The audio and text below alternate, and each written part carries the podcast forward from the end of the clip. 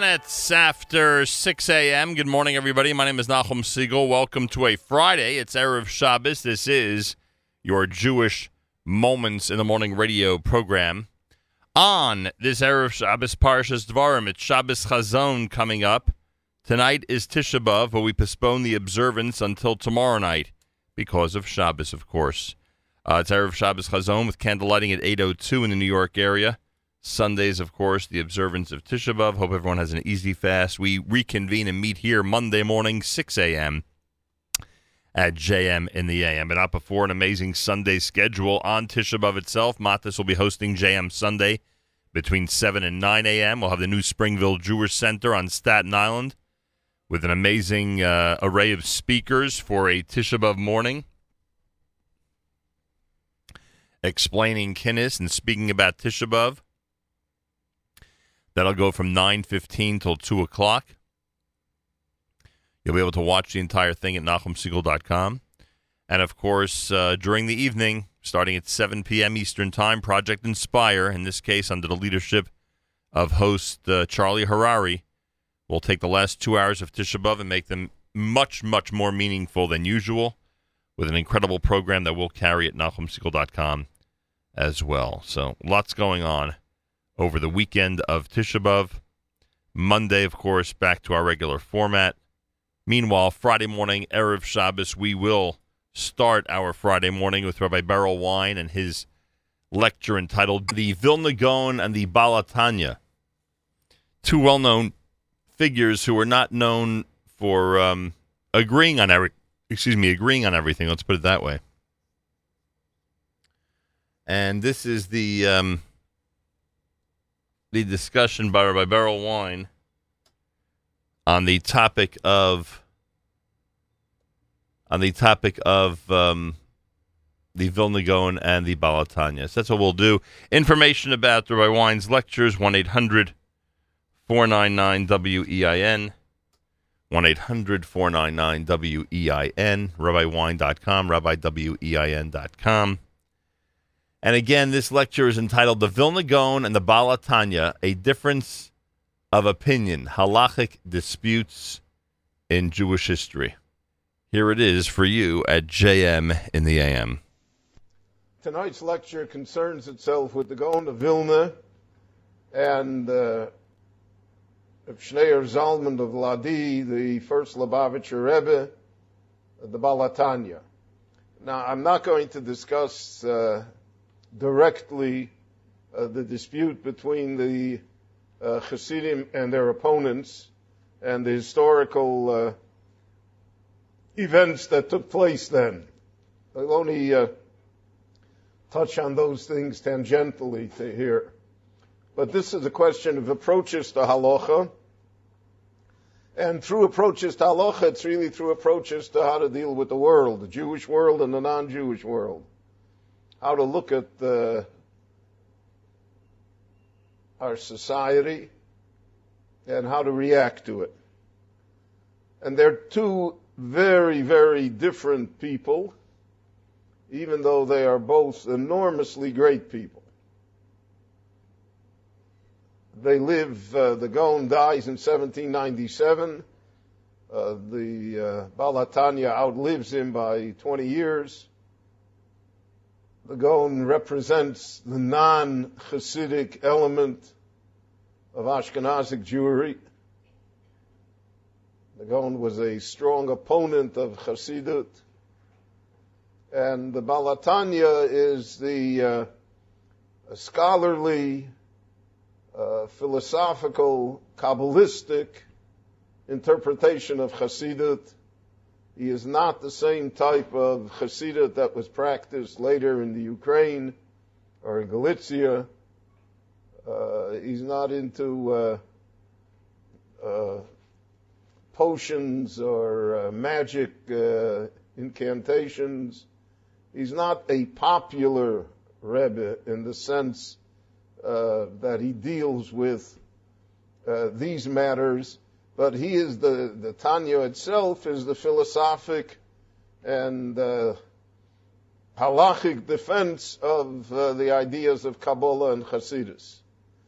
And it's interesting that uh, the uh, Gaon's disciple, Reb Chaim of Volozhin, wrote a sefer called the Nefesh HaChaim, uh, which is the philosophic and halachic and kabbalistic uh, uh, disagreement with Hasidus.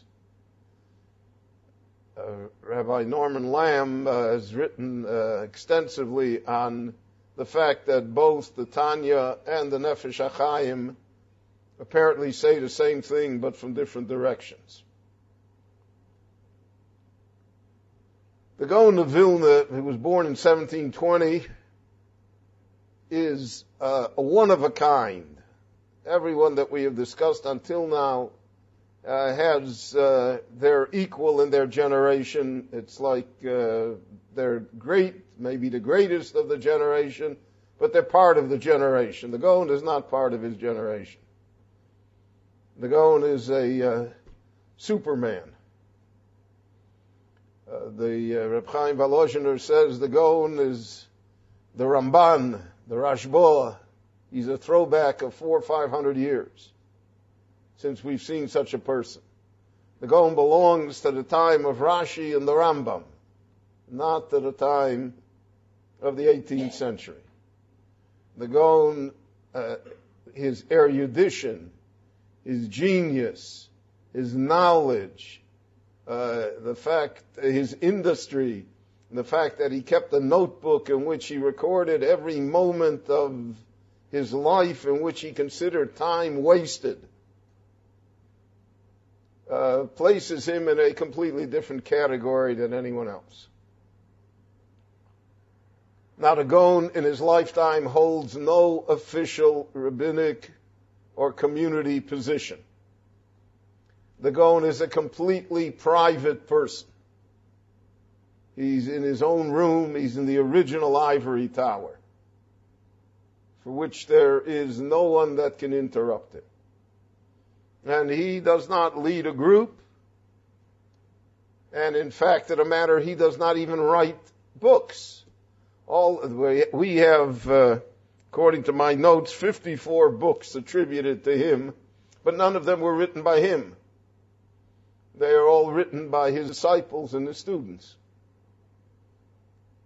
and his sons who say this is the interpretation of the Gaon.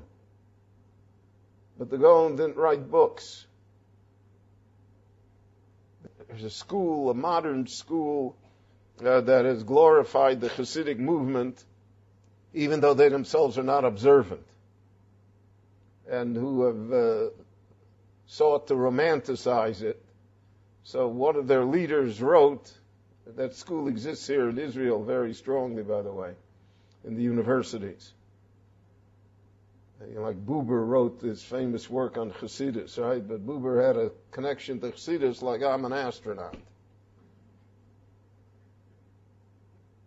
But uh, but that's the way it goes. And uh, so uh, they said, well, the uh, Gaon created books, but the Baal Shem Tov created people. But they're wrong on both counts. Uh, the Gaon did not create books. The Gaon's influence uh, permeated an entire society, even though he never stepped outside of his house.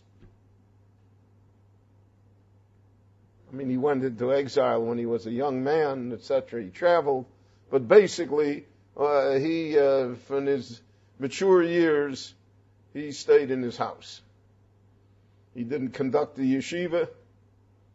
They say that Reb Chaim is his main disciple. Reb Chaim writes that two or three times a year the Gaon gave him 20 minutes or a half hour.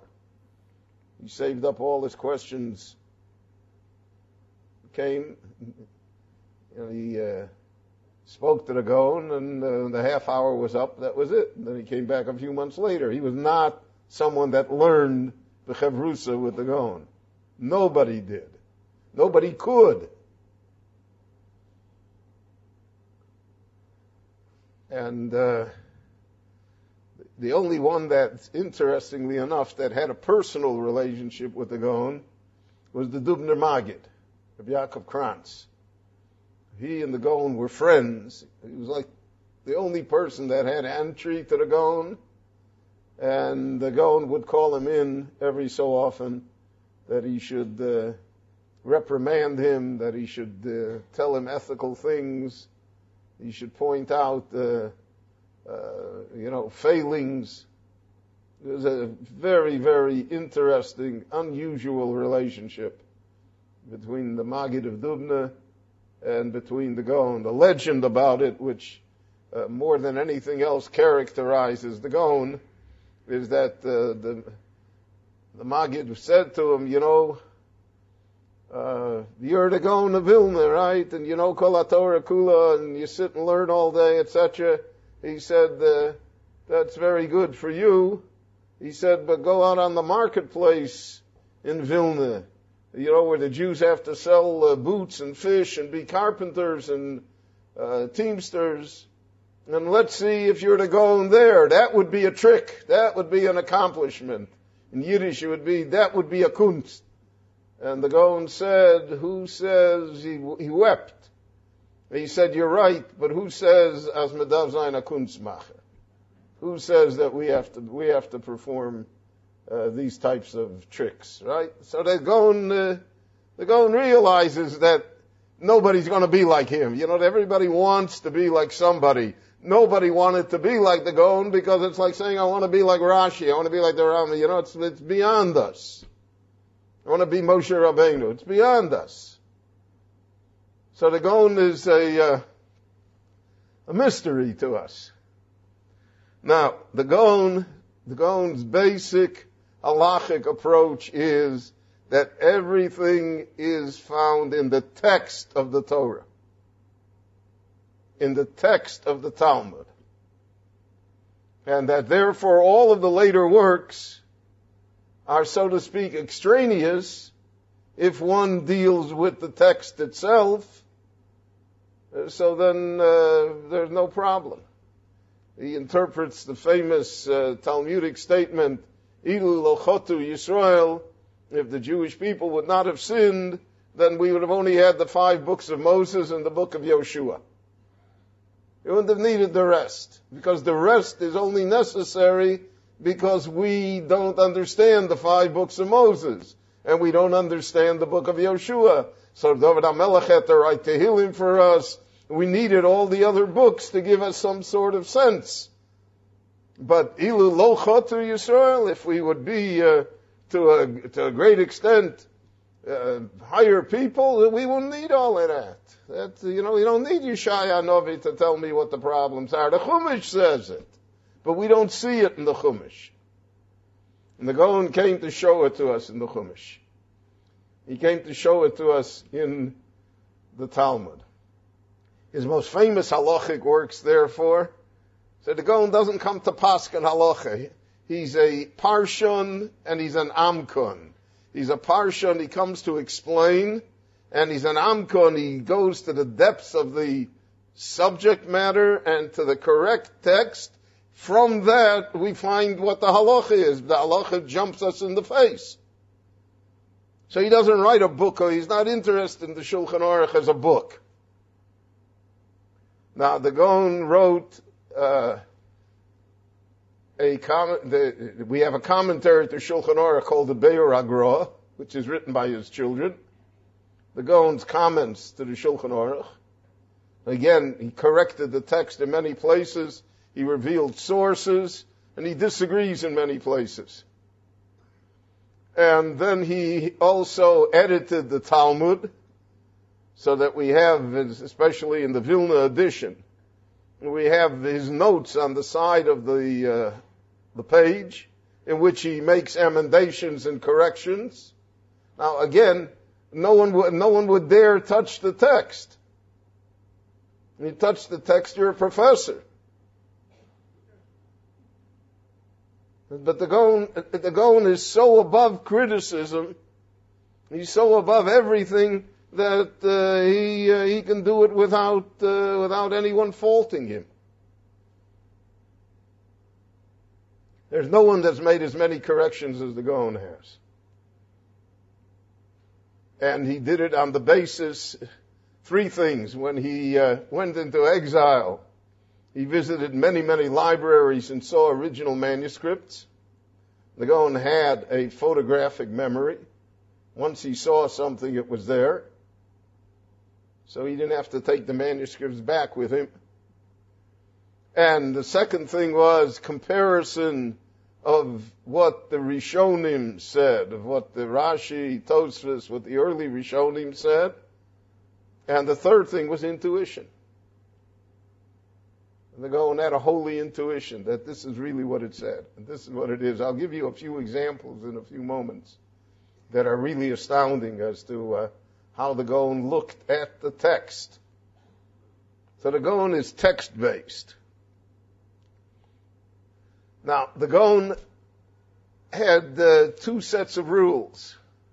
One set of rules in halacha for himself, his own private practice, according to what he felt was correct, and then the public practice, which many times did not coincide with his decisions. The Gaon never attempted to impose his decisions on the public. And many times he never even revealed them to the public. There's a very famous story. Uh, the uh, the Gaon wasn't the Rav in Vilna. The Rav in Vilna was a great Talmud Chacham by the name of Rabbi Shmuel Avigdor. Now there's a certain problem being the rabbi in town when the Gaon is there too. Right? That can inhibit people. But Shmuel Avigdor was a very, very strong person. Very strong person.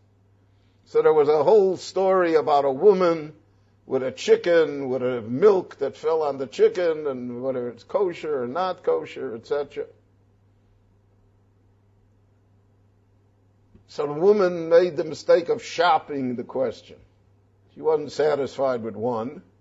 So she asked one of the students of the Gaon that she should find out what was the opinion of the Gaon. And then she went to the Rav town, to Reb Shmuel Avigdor, and asked him what the Shaila was. Reb Shmuel Avigdor said the chicken is kosher. The Gaon felt that it was not kosher.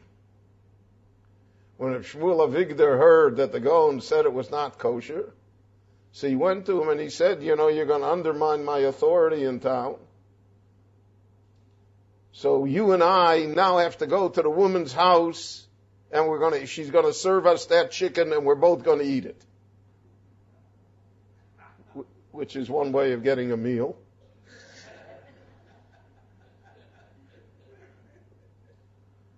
The Gaon agreed. This is the, this is the story. You know, that, that the Gaon is such a figure that there, there are uh, tons of stories.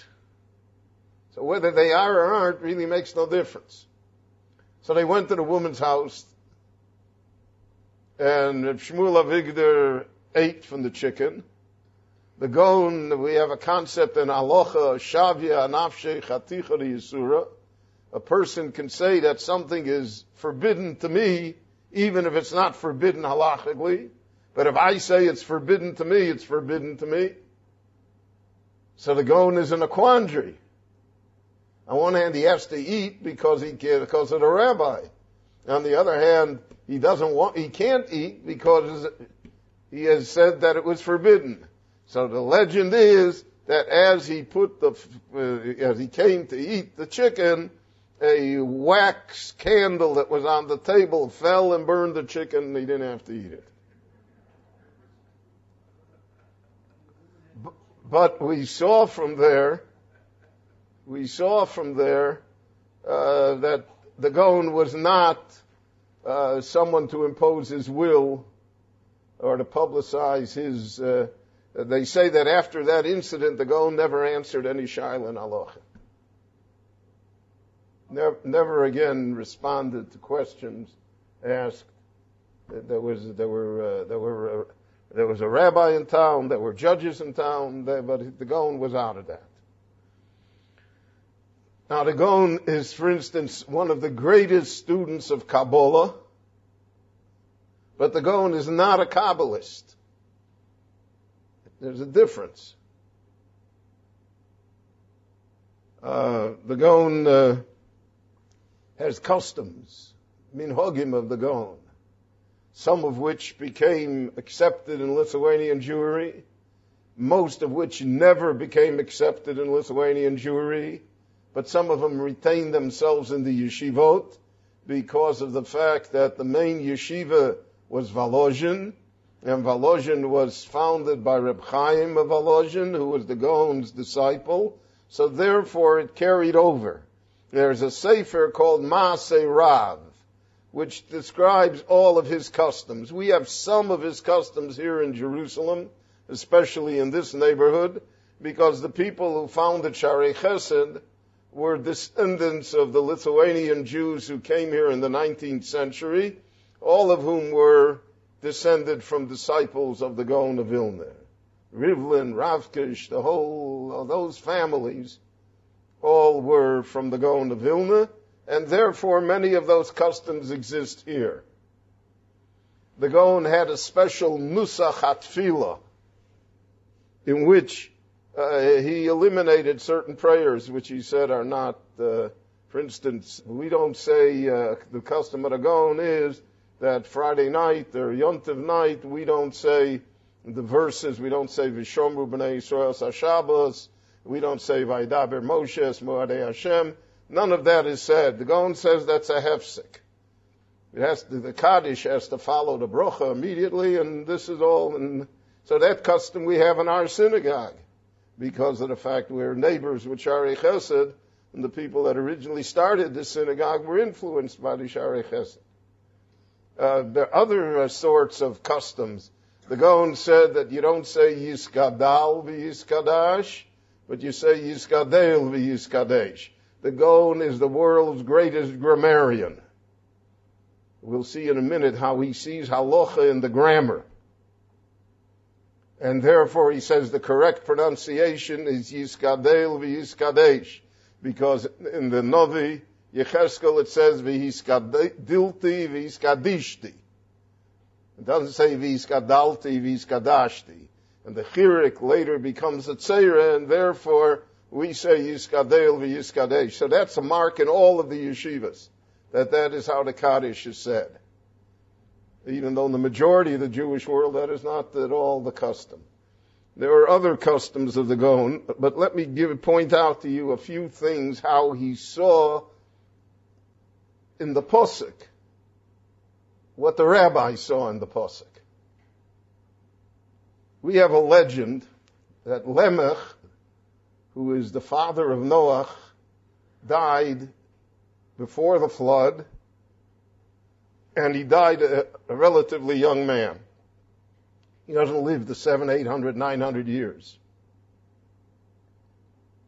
So to go and ask, where did the, where did the rabbis take that from? How did they know? So he says, if you look in the Chumash, it says, Vayehi Yemei Lemech. Everybody else it says, Vayihiyu Yemei. Since it only says Vayihi, a shortened version, so therefore the Torah is indicating to us that he did not live the length of years that he should have lived. And therefore he says the reason that he died early is if he would have lived till the flood, then Noach, because of Kibbud, would have to take his father in. And Rabboni Shalom didn't tell him that he could take his father in. And if he died immediately before the flood, people would say, well, Lemech was such a tzaddik, as long as he was alive, the flood didn't come. But Lemech wasn't such a tzaddik. So therefore, the Rebbe Shalom took him away early. So there's a, there's a whole philosophy here that a person's life is not always because of the person. There are so many factors that go into it. But it's all based on the fact that it says Vayehi, in the Pasuk, instead of saying Vayihiyu, he says that you look by Chanoch, it says by Chanoch also, Ki Einenu, Ki lokachoso Elohim, that, that he's no longer here, he went to heaven. So it also says Vayihi. It doesn't say Vayihiyu. And then it finally says, by these people, Asher Hu Chai the years that he lived. What do you mean the years that he lived? And naturally, it says how many years he lived. Those are the years that he lived. It's telling you that he had more years, but these are the years that he lived.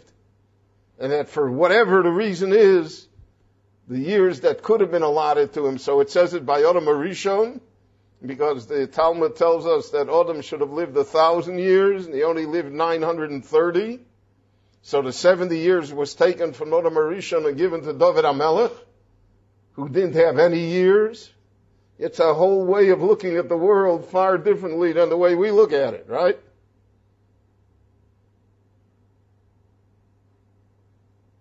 And by Avraham Avinu, it also says, Asher hu chai, because Avraham should have lived to 180. He only lived to 175 because the Lord did not want him to see that his grandson Esav already turned out to be an outlaw and a murderer and etc. So he took him early. So that's why it says Asher hu chai. He says it says it all in the Torah. If you know the grammar. Now we can look at that 500 times and never see it. What's the difference? Vayi, vayi, you. But that was the Gaon's genius. That everything is in the Torah.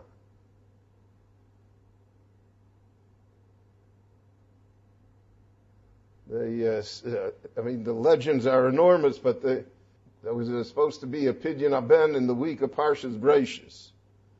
So somebody said to him, uh, where is it alluded to in Parshas Breishis that there should be a pidyon aben? So he said in the word Breishis itself, uh, the is an acrostic. Ben Rishon Achar Shloshim Yom Tivde. That spells Breishis. But here's one in Allah, a famous Gemara that we all have difficulty with. The Gemara says, why didn't Shaul Amelech destroy Amalek? So the Gemara says because his Rebbe, and through Doeg or Adomi, they read Mocho Timche as Zochar Amalek, not as Zecher Amalek. And because the Rebbe taught him wrong, there were no uh, there's no punctuation in the Torah. So therefore the Gemara says that was his error. So the Gaon says from there a halacha, you know, we're very pious here. So when we read the Parsha Zochar, so we read it Timche Zecher Amalek, Timche Zecher Amalek. The Gaon says that we have a proof that it should be Zecher and not Zecher. Because he said that was the mistake. We find in Dikduk many times in Tanakh that wherein there is a double kometz, o o, in smichut it becomes eh eh. So therefore, the Rebbe also read Zecher Amalek. But he said originally it must have said Zochar and because of the dikduk it changed to zecher. And therefore he says that that's the origin of that error. And there literally are hundreds of such uh, examples from the Gaon of Vilna. The Gaon's uh, Shita regarding Tzeis HaKochavim, uh, when we measure uh, the length of the day, uh, whether it's from sunrise to sunset, the Magen Avram and others have a much longer day. They from the uh, from dawn till uh, till later till the stars come out. So therefore, uh, according to the Gaon, the Tzeis HaKochavim is uh, depends on where you're at in the world. At the equator, it's almost instantaneous. And if you're, uh, you know, in northern Alaska, it can be an hour and a half. By the way, I mentioned uh, when we discussed Rabbeinu Tam why that Rabbeinu Tam holds 72 minutes. Where does he get 72 minutes from? And Rabbeinu Tam is also aware that somehow in different places of the world it gets dark earlier than in other places in the world. So why is it 72 minutes everywhere? So Rabbeinu Tam had a colleague, uh, Rabbi Yeshaya Ditrani, uh, from Italy, and in his Sefer in Tosfos Rid, on Shabbos, uh, in Perik Bama Madlikin, he explains Rabbeinu Tam's idea. Uh, basically, Rabbeinu Tam knows that the world is round, it's a sphere. When the sun sets, it goes below the horizon, correct? But light bends. There's a refraction of light. Light rays bend. What is the maximum angle of refraction that light can bend? So Rabbeinu says it's 72 minutes. After 72 minutes, any light that you see is no longer the sun.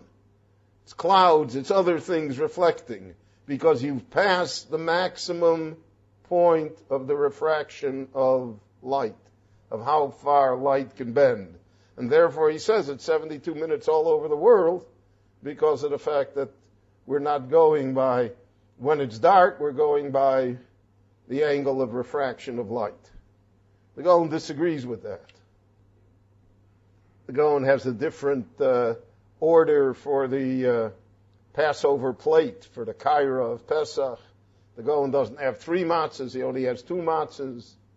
The has his, all of which is based again on his study of text.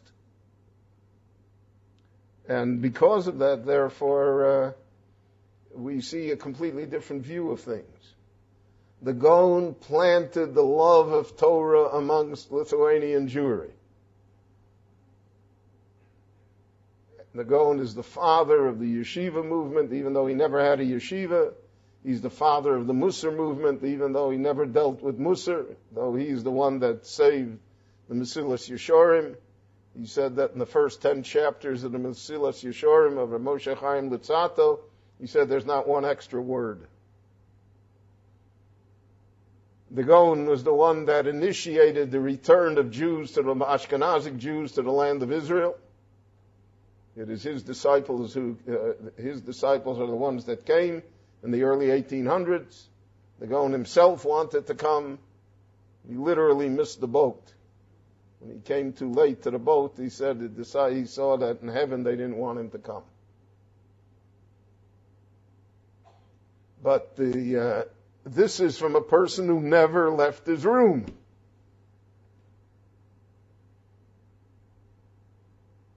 So his influence on halacha is that he taught us to look at the text. Now he spawned many later commentaries. Uh, the, in Chumash, for instance, the Malbim, the Ksav, the Kabbalah, the Or Sameach, the Meshech Chochmah, all of the, the, the Netziv of Volozhin, the Ha'amek Davar, all of them are based upon the idea of the Gaon that it's all in the text. Sickle, don't tell me uh, commentaries and don't look from the outside. The Torah tells us its story from the inside. And if you know grammar, Hebrew, because the Torah is grammatically correct. It's the source of perfect grammar. And when there is any diversion from the correct grammar, then the Torah is telling you something. And that's how the rabbis and the Talmud derived all of their halachas. That Torah Shebaal Peh is based upon that understanding. So uh, the Gaon is the uh, the great influence in halacha, even though we don't have any halachics for him from him. Now we come to uh, the Baal HaTanya. The Baal HaTanya is, uh, to a certain extent, the opposite of Gaon. The Baal HaTanya is a public figure. He's a Rebbe. He deals with thousands of people. He's a public figure.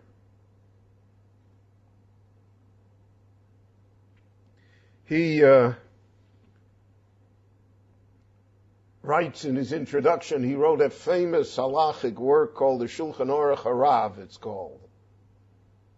This halachic Shulchan Aruch uh, is uh, accepted by everybody. It's not, there are certain things that are the province of Chabad, but there are many things that are universal. Rabbi Berel Wein has um, spent the bulk of this lecture speaking about the Vilna Gaon. Now, the next part of the lecture, as you just heard, as he started it, is about the Baal HaTanya, and we'll do that coming up after our newscast here at JM in the AM. Thanks for joining us on a Friday. It's July 20th, the 8th of Menachem Av. It's Erev Shabbos Parshas Devarim. Candle lighting time on this Erev Shabbos Chazon, 8.02 in New York.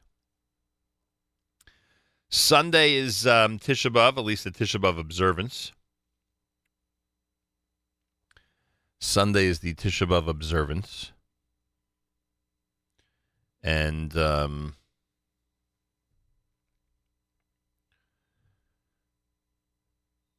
we wish everybody an easy fast, of course. A reminder that Tisha B'Av very, very busy here at the Nachum Segal Network after JM Sunday with Matis, which goes from 7 until 9 o'clock starting at 9.15, live from the New Springville Jewish Center, the Tisha B'Av service, Kinos, Tisha B'Av Explained, with five wonderful lectures uh, coming up between 9.15 and Mincha.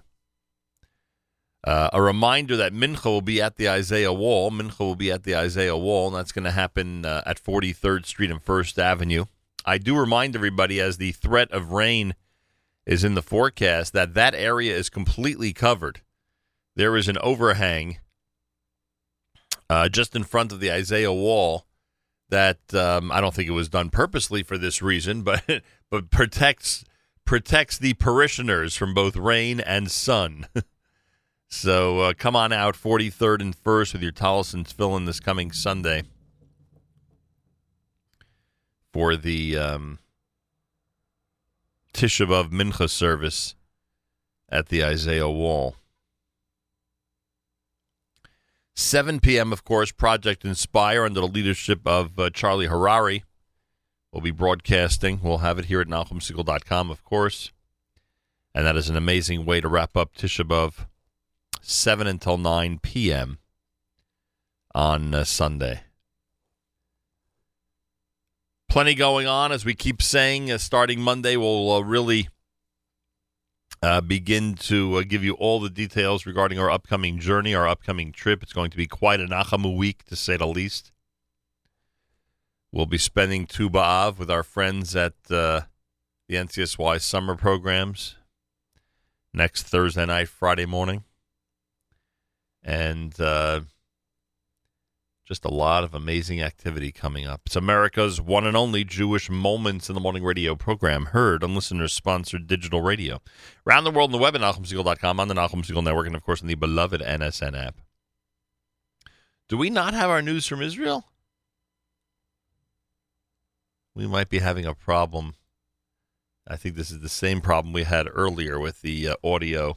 Uh, the reason we didn't get to the conclusion of the lecture on Binyamin of Tudela is because uh, the um, where we were playing it from, the audio where we were playing it from, uh, malfunctioned. Unfortunately, if you'd like to have that lecture or any other lecture of Rabbi Berel Wein, one 499 WEIN.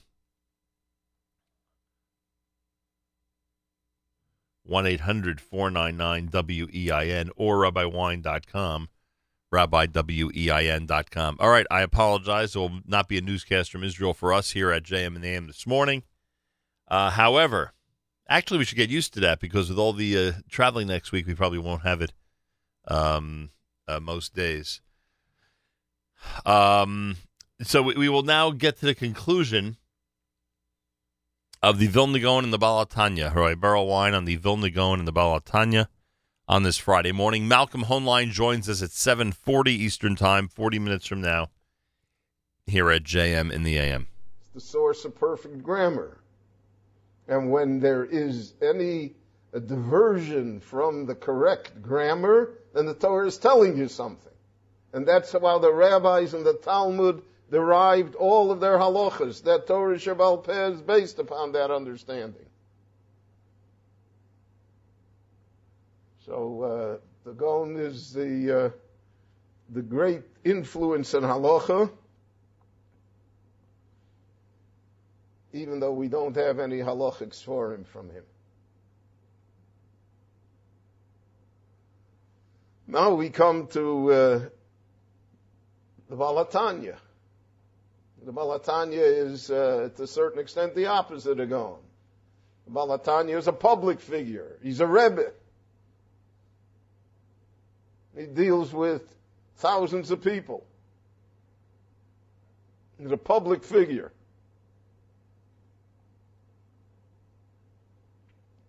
He uh, writes in his introduction, he wrote a famous halachic work called the Shulchan Aruch Harav, it's called. This halachic Shulchan Aruch uh, is uh, accepted by everybody.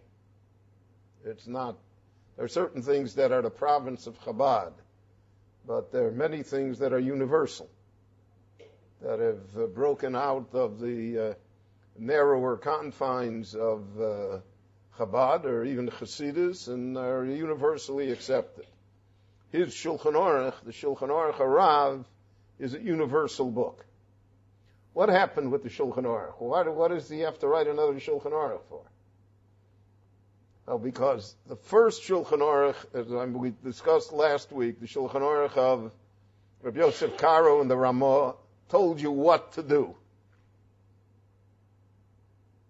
This is how a Jew you know, you want to put on film, this is film, this is how you put it on, this is when you put it on, this is what you, etc. In a sense, the book was a handbook. The book was not meant to be a source of research.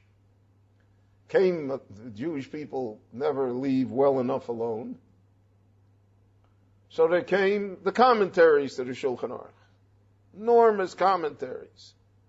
So that the Shulchan Aruch became not a handbook, it's not something that a person can pick up and read and decide anything from, because of the fact that it is burdened by all of these commentaries. If you look at the page of the Shulchan Aruch, there are six, eight, ten commentaries on every page. And if you really want to know how to deal in halacha, you have to know all of those commentaries and they have the unfortunate habit of not agreeing with, one with another. And, uh, and, the research involved and everything so that the Shulchan Aruch became again the province of scholars and of super scholars. So, uh, if, for instance, in Orach Chaim, in the laws regarding everyday life, so we have the Mogen Avraham, and we have the Taz, and we have the Be'er Heitev, and we have the Machatzis HaShekel, and we have uh, Reb Kiva Eger, and we. By the time you're done with one page, you know you've uh, you've been through half of the Talmud. So the Shulchan Aruch no longer became usable to the average Jew. Reb Shneur Zalman is a disciple of the Maggid of Mezerich, not of the Baal Shem Tov. Of the Maggid of Mezerich. Reb Dov Ber of Mezerich. Uh, he writes in his introduction, I just want to read it to you. Al Kain, Da'atainu Ktsora Lavo Be'arucha Be'iyun Yam Talmud we no longer have the ability to study the Talmud uh, with with uh, great analysis. Va poskim leida motzodin, and to know where the poskim uh, got hold of their uh, why they made these decisions. And therefore, he said, my Rebbe the Maggid of Mezerich asked me to write a Shulchan Aruch for people. So to speak, a popular version. But one that would include, and there is the, uh, the uh, uniqueness of this.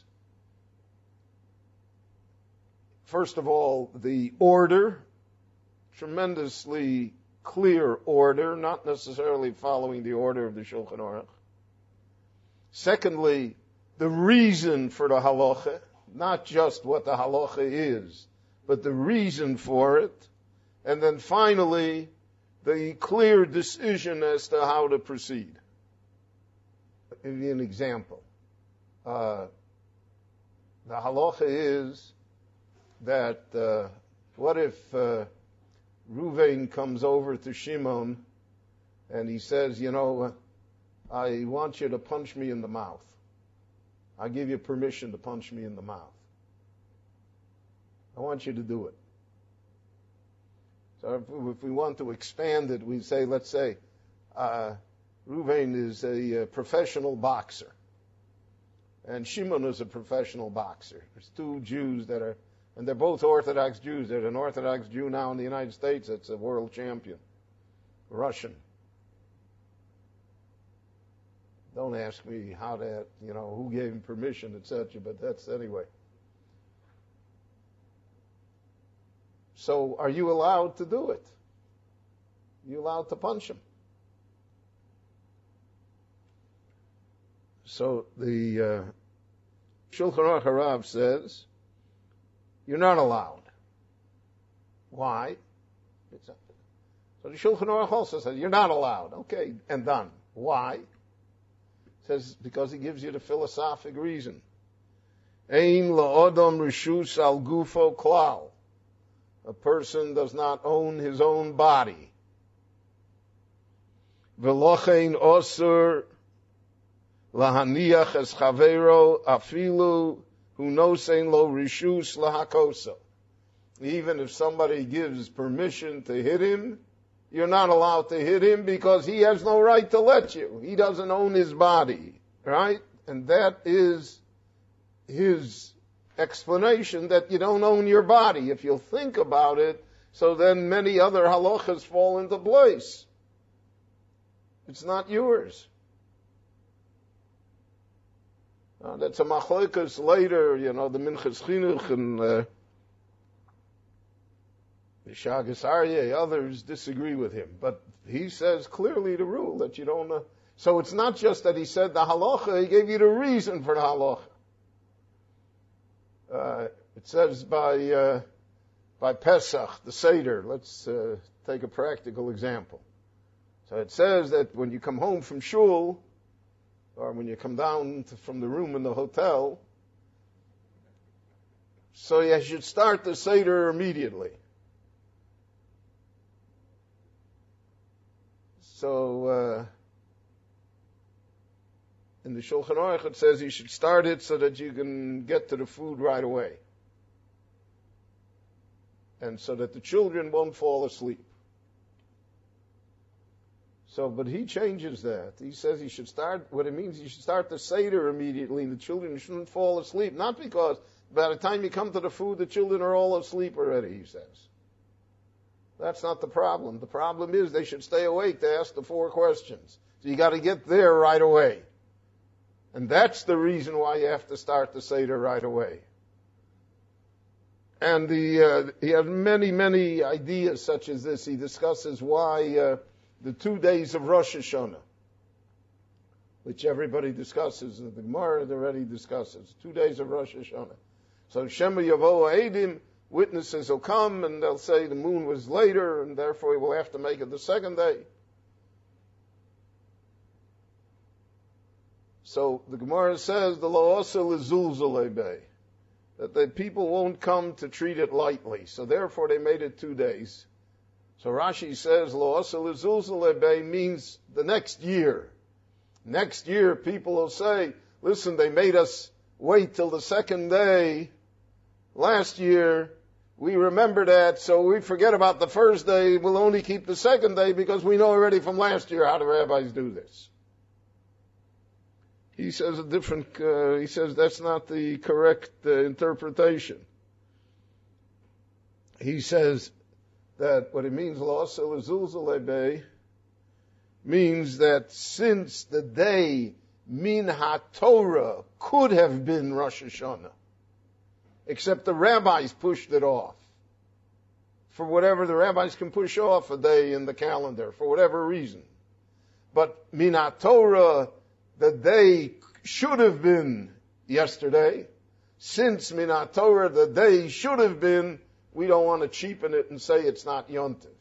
So even though the rabbis pushed it to the second day, the first day retains its holiness because of the possibility, because it was ro'ui, it was possible that it should be the day of Yontif. And he has many, many examples of that in the Shulchan Aruch Harav, of uh, not just giving the law, but explaining the law, explaining why, and uh, that uh, would go a long way in understanding why that became such a popular book. He, to a certain extent, uh, like the Gaon was the father of later things, he's also the father of later things. The Mishnah Berurah, the Aruch Uh, the Kitzur Shulchan Aruch, all of that is based upon the fact that he broke this ground. He said, you know, that the, we have to somehow go past the Shulchan Aruch and make a work that's acceptable and understandable to this generation, not burdened again with all of the commentaries. However, what has happened in our time, as always happens with the Jewish people, is that the Mishnah Berurah became a scholarly work. And now there are commentaries to the Mishnah Berurah. So that therefore it also, uh, to a certain extent, is no longer the uh, popular book, but it uh, also became the realm of the scholarly. We'll talk about it next week when we talk about the Mishnah Berurah and the Aruch HaShulchan there are certain innovations in halacha that uh, the Baal HaTanya introduced, some of which have been accepted universally, some of which have remained pretty much with Chabad. Uh, again, let's stay with Pesach because that's where in the season. We sell the chometz to the non-Jew. The whole evolution of Mechiras chometz from the time of the Talmud till our time so let's say the Israeli rabbinate sells all the chometz in Israel to one non-Jew. Well, you got maybe uh, a billion dollars worth of chometz, right? The non-Jew, very hard to find the, the billionaire that's willing to buy chometz from you. Usually they get, you know, the guy that's uh, the, the the guy that cleans up in the office, right? There's somebody, you know, he's the one that they have. I used to have a janitor in Miami Beach when I was the rabbi.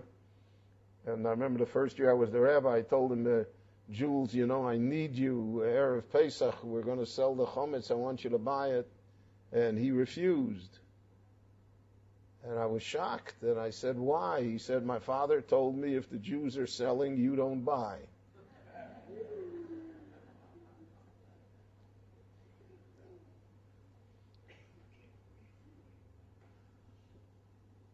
So he's got, he owes a billion dollars. Okay, how can he pay the billion dollars? What happens to make the transaction legal?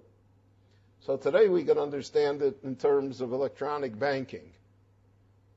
But the Gemara, the, uh, the Chazal had this idea long before Zokfol of Bemilve. We loan him the million dollars, the billion dollars, whatever he needs. Electronically, we transfer it to his account.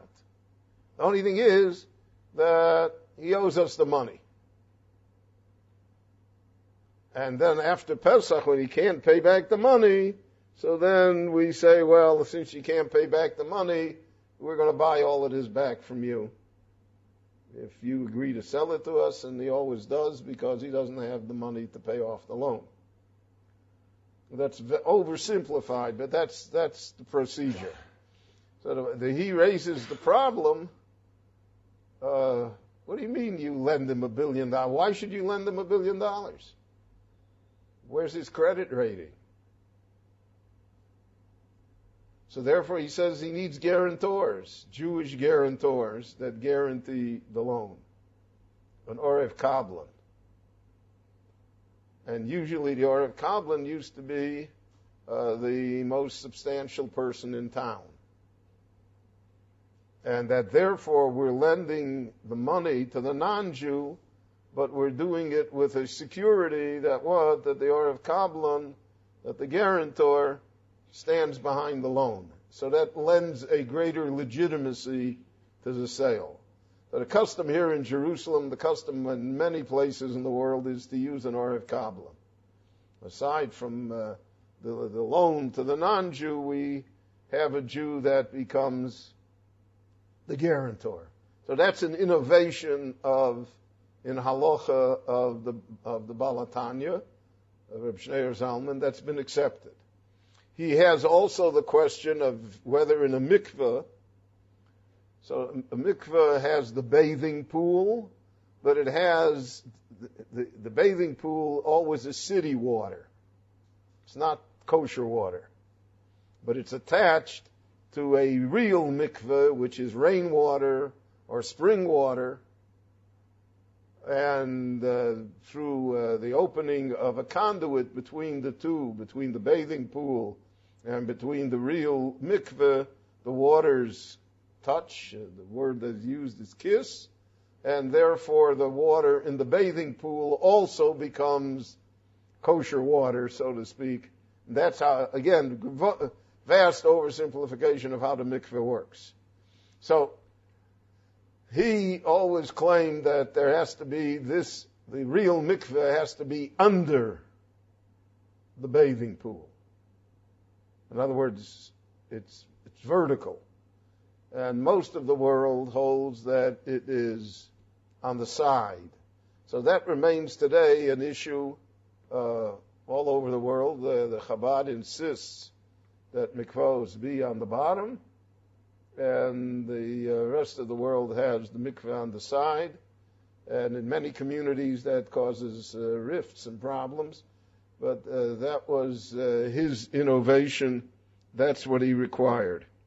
He uh, also, as the Gaon, uh, he followed the idea that there should be no piyutim.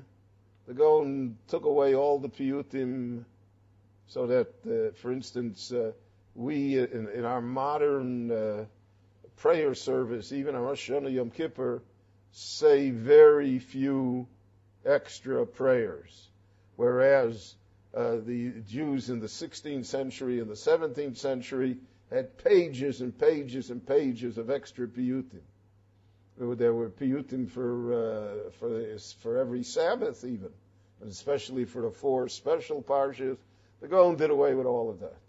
The Baal HaTanya also did away with it. The Baal HaTanya also doesn't say Vishomru. The Baal HaTanya took Nusach HaAri, which is a Kabbalistic Nusach, and he made that in the Nusach of Tefillah, uh, and remains today uh, amongst the Chabad Chassidim as being its Nusach, because it, it, it was Kabbalistically oriented. Uh, the Baal HaTanya is a great expert in Kabbalah, and he is a Kabbalist, whereas the Gaon wasn't a Kabbalist, but was an expert in Kabbalah. There's a difference between the two. There arose a great uh, dispute on uh, the knives that were used for by the ritual slaughterers, by the shochtim. In the uh, 18th century and the beginning of the 19th century, uh, steel came into being. Until then, all of the knives were made from iron. Now, the knife of a shochet has to be at one and the same time sharp and smooth. Well, that's a hard combination to achieve. Because if you make it sharp, usually it's not very smooth. They're, they're, it's rough. And if you make it smooth, then it's pretty dull. And this was a problem that always existed uh, regarding these iron knives. When the steel knives came in to being, so now you were much able, much more able to produce a knife that was uh, both smooth and sharp. And the Chassidim adopted it. Now, yeah, I've mentioned many times before that Chassidus in its earliest form was the most uh, open to technological and uh, different things. It was not conservative, it was radical in many respects. So they used these types of polished knives, they called them. And the Misnagdim opposed them on it, opposed them greatly on it. It was one of the uh, one of the things that was mentioned in the Cherem against the, the. So uh, he uh, defended the uh, use of these knives. Not only he defended it, he said uh, uh, that uh, he heard from Reb Chaim Volozhin. He didn't speak to him, he said, but he heard from Reb Chaim Volozhin. And Reb Chaim Volozhin says that the Gaon also said that the knives are good but that they opposed it because of the other things in Chassidus. They didn't want to do anything that Chassidim did. And that that's why they opposed it. But he said, now in our time, when the matter has cooled down a little, and it's not, or it's, the Cherem has failed, and therefore he said there's absolutely no problem. But then he put it on a halachic basis. There's such a thing that's called a very small pegima. Now, pegima is that there is a roughness in the, in the knife. Now, you can never get the knife 100%, right? So we get it 99%. Especially today, we use stainless steel, surgical steel, uh, the same steel that uh, surgeons use uh, in their knives. So that it's uh, technologically, we have the best shechita we've ever had, probably in the history of the Jewish people. I didn't say shochtim, but the best shchita that we've ever had. Simply because we have these knives, we have all of these things that exist today. Same thing is true of the circumcision knives.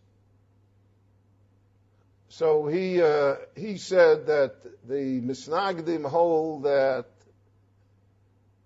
even lachatchila there can be a little roughness in the knife. Al pi halocha. And he said the Chassidim hold that there shouldn't be lachatchila any roughness at all, and therefore that's why they use these knives. And he said, but he said there is no reason that we should not be able to eat the meat of the misnagdim. He writes. And there's no reason, he writes in one place, that we should have to have our own separate uh, services, our own separate minyanim but that we can live our lives and we can have one synagogue together. That did not work. But he saw himself as a great peacemaker. And he uh, wrote many letters to his Hasidim not to engage in polemics, not to engage in the dispute, to let, to let it rest, to let it be buried. His famous statement, which he wrote in a letter, was that I wanted to go and see the Gaon of Vilna if I would have seen him, then he said the whole war would never have occurred. I would have been able to convince him that we're not a cult or a sect or doing something wrong. He said, but the Gaon wouldn't let me in the door. If you know the Gaon, you can understand that he wouldn't let him in the door, even if he wasn't coming to talk to him about Chassidus. The Gaon didn't, you know, that wasn't his world and uh, the struggle. He writes a whole letter against the, the Hasidim that uh, informed against the Misnagdim to the Russian government. He himself was a victim of being informed against. He was twice put into prison. Uh, the Russian government enjoyed the war between the Jews. They didn't care who won. They persecuted both sides equally. So he was a peacemaker. But in halacha, he, he is the father of all of the modern books in halacha. To try and simplify halacha and to place it in front of the Jewish people in a form that's acceptable, understandable, concise, and uh, that that is really a great achievement, one that lasts until today. This concludes this lecture by JM in the AM Friday morning, Erev Shabbos, with uh, the brilliant Ray Berel Wein. Information about his lectures, including this one, which was on the topic of the Vilna Gaon and the Baal HaTanya. 1 800 499 WEIN, 1 800 499 WEIN, or rabbiwein.com, rabbiwein.com. Uh, as we've been telling you for years, the lectures are amazing, and uh, the array, the the scope, the uh, categories simply voluminous, and everybody out there should take advantage of Rabbi Wein's acumen when it comes to Jewish history.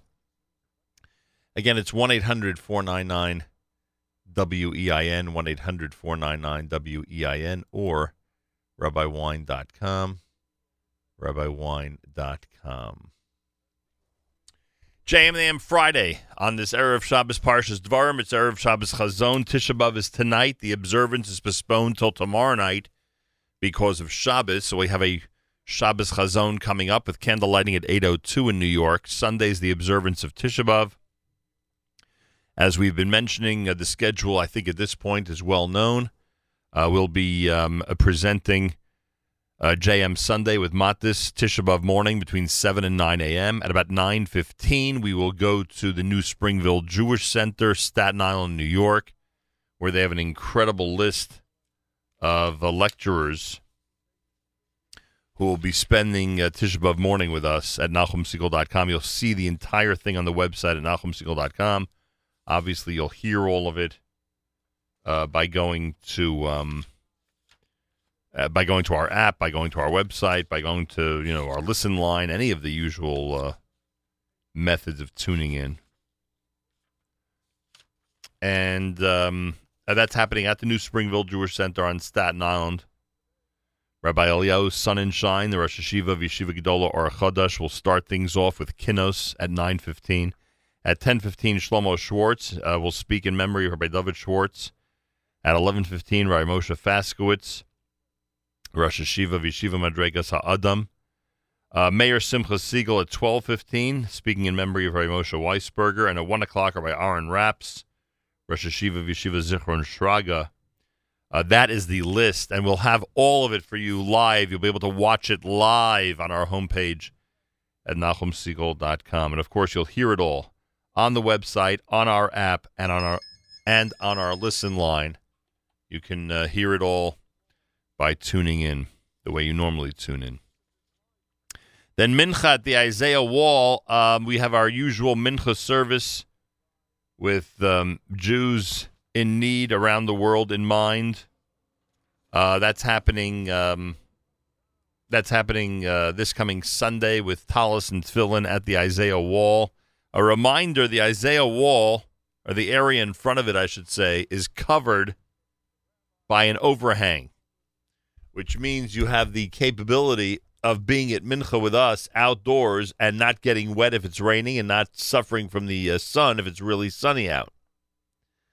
So uh, that I hope will encourage people to come and participate and to be there.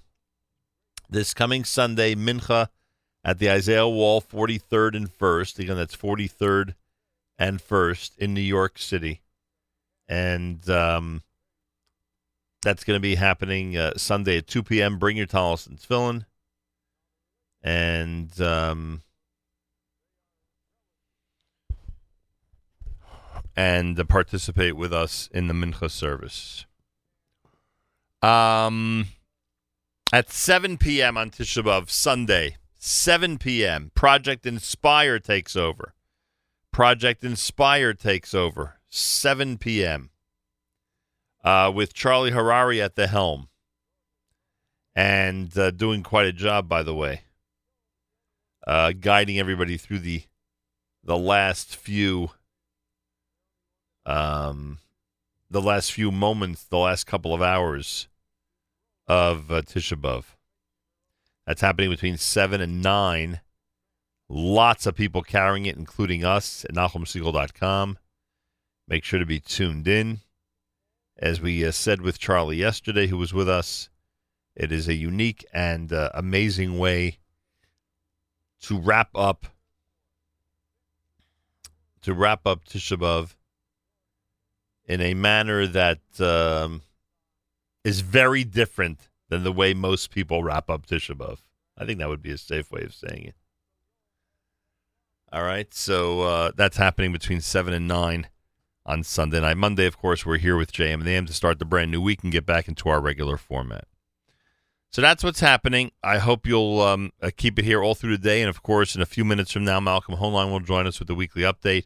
Uh, since the weekly update is just a few minutes away and we just concluded a lecture, we'll go back to our our, our a cappella format. After all, it's Erev Shabbos Chazon. It's Erev Shabbos here at JM and the AM. We'll do this from the Friedman family, uh, part of uh, their My Miros collection and then be back with more. Malcolm Hoenlein joining us. Plenty more happening here on a Friday, Erev Shabbos at JM in the AM.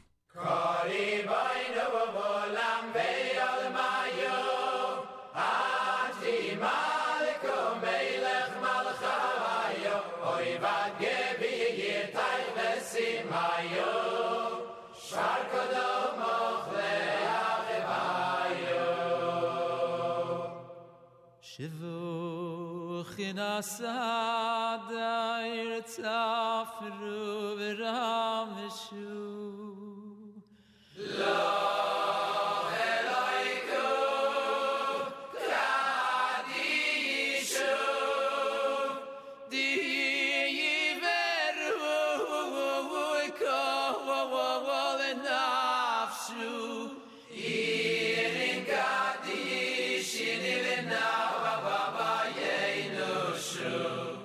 Benayenu shu Chai vas beru Chai vas beru.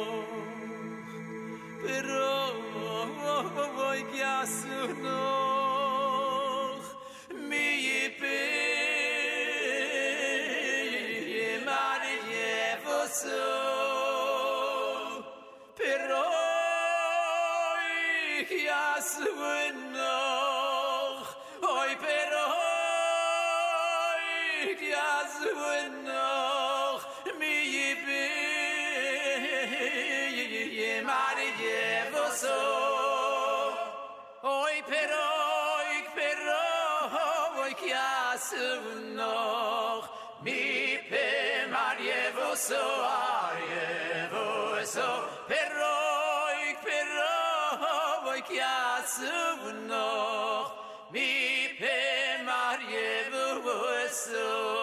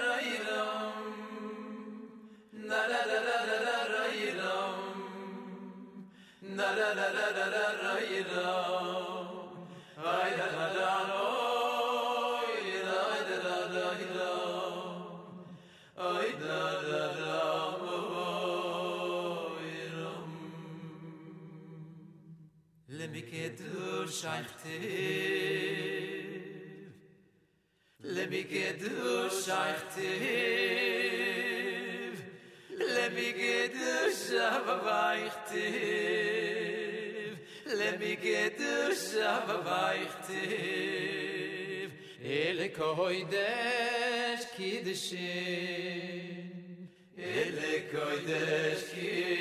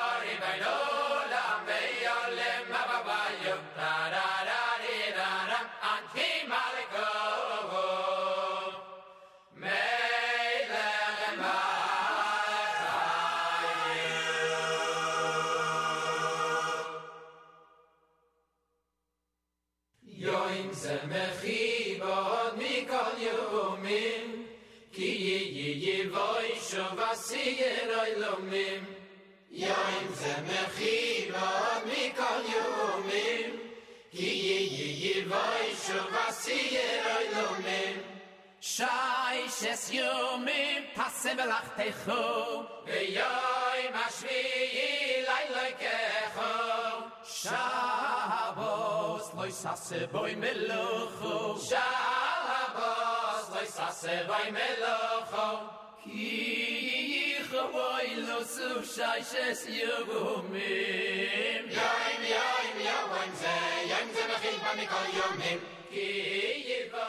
JM in the AM. Avramel Avram Fried and his family with the My Zaydi Zmiros a cappella album. Felt after we concluded Rabbi Wein's lecture a few minutes ago, it would be appropriate to, uh, excuse me, to uh, bring you some of the um, Shabbos Zmiros on this Erev Shabbos Chazon, of course, in a nine days format here at JM in the AM. Candle lighting at 8.02 on this Erev Shabbos Parshas Dvarim, which is Erev Shabbos Chazon. Rabbi Yudin will join us from Israel. Rabbi Yudin will join us from Israel, which always makes his presentation about the Torah portion even uh, more special. That'll be coming up here at JM in the AM. Of course, uh, the Tisha B'Av starts tonight. The observance begins tomorrow night, as we know at this point, and uh, everyone should have an easy fast. You know the schedule for Sunday. We're presenting a whole bunch of amazing things here at uh, the Nachum Segal Network. We'll remind you, of course, a little later on. And uh, Monday, we go back to our regular format here at JM. And there will be no weekly update next week. Again, Shabbos Nachum will be no weekly update next week. Next Friday, we're doing the show with the NCSY summer programs in Beit Meir in Israel. So there will be no weekly update next week. Malcolm Hoenlein will have a uh, week of vacation for Erev Shabbos Nachamu. And after all, if you have a day off, don't you want it to be Erev Shabbos Nachamu? Of course. I want to thank our friends at JewishWorldReview.com, JewishWorldReview.com.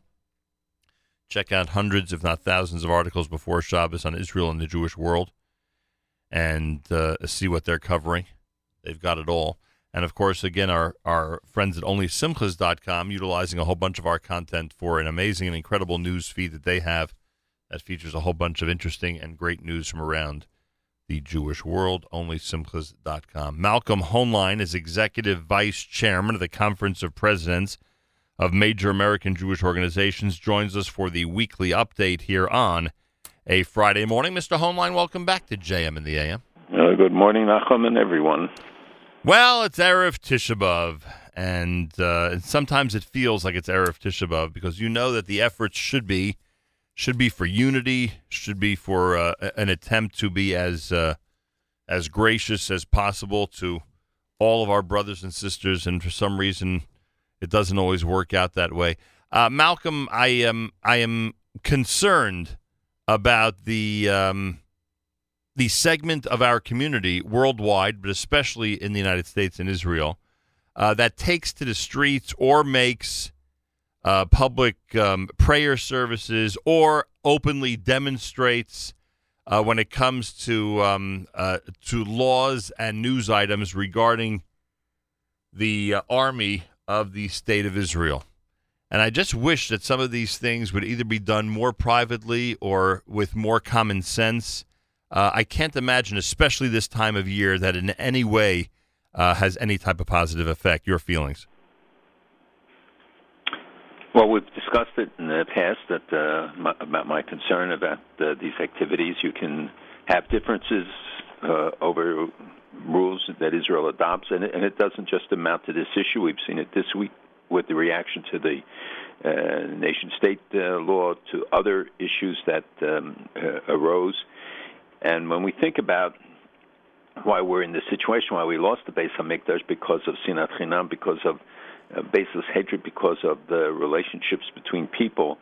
After the first one, it was because of various sins that people committed, uh, but it could be rectified with the set by the time the second Beis Hamikdash we couldn't have a third because it's a collective responsibility to fight against sinat chinam, against the, uh, the hatred against one another uh, in whatever form.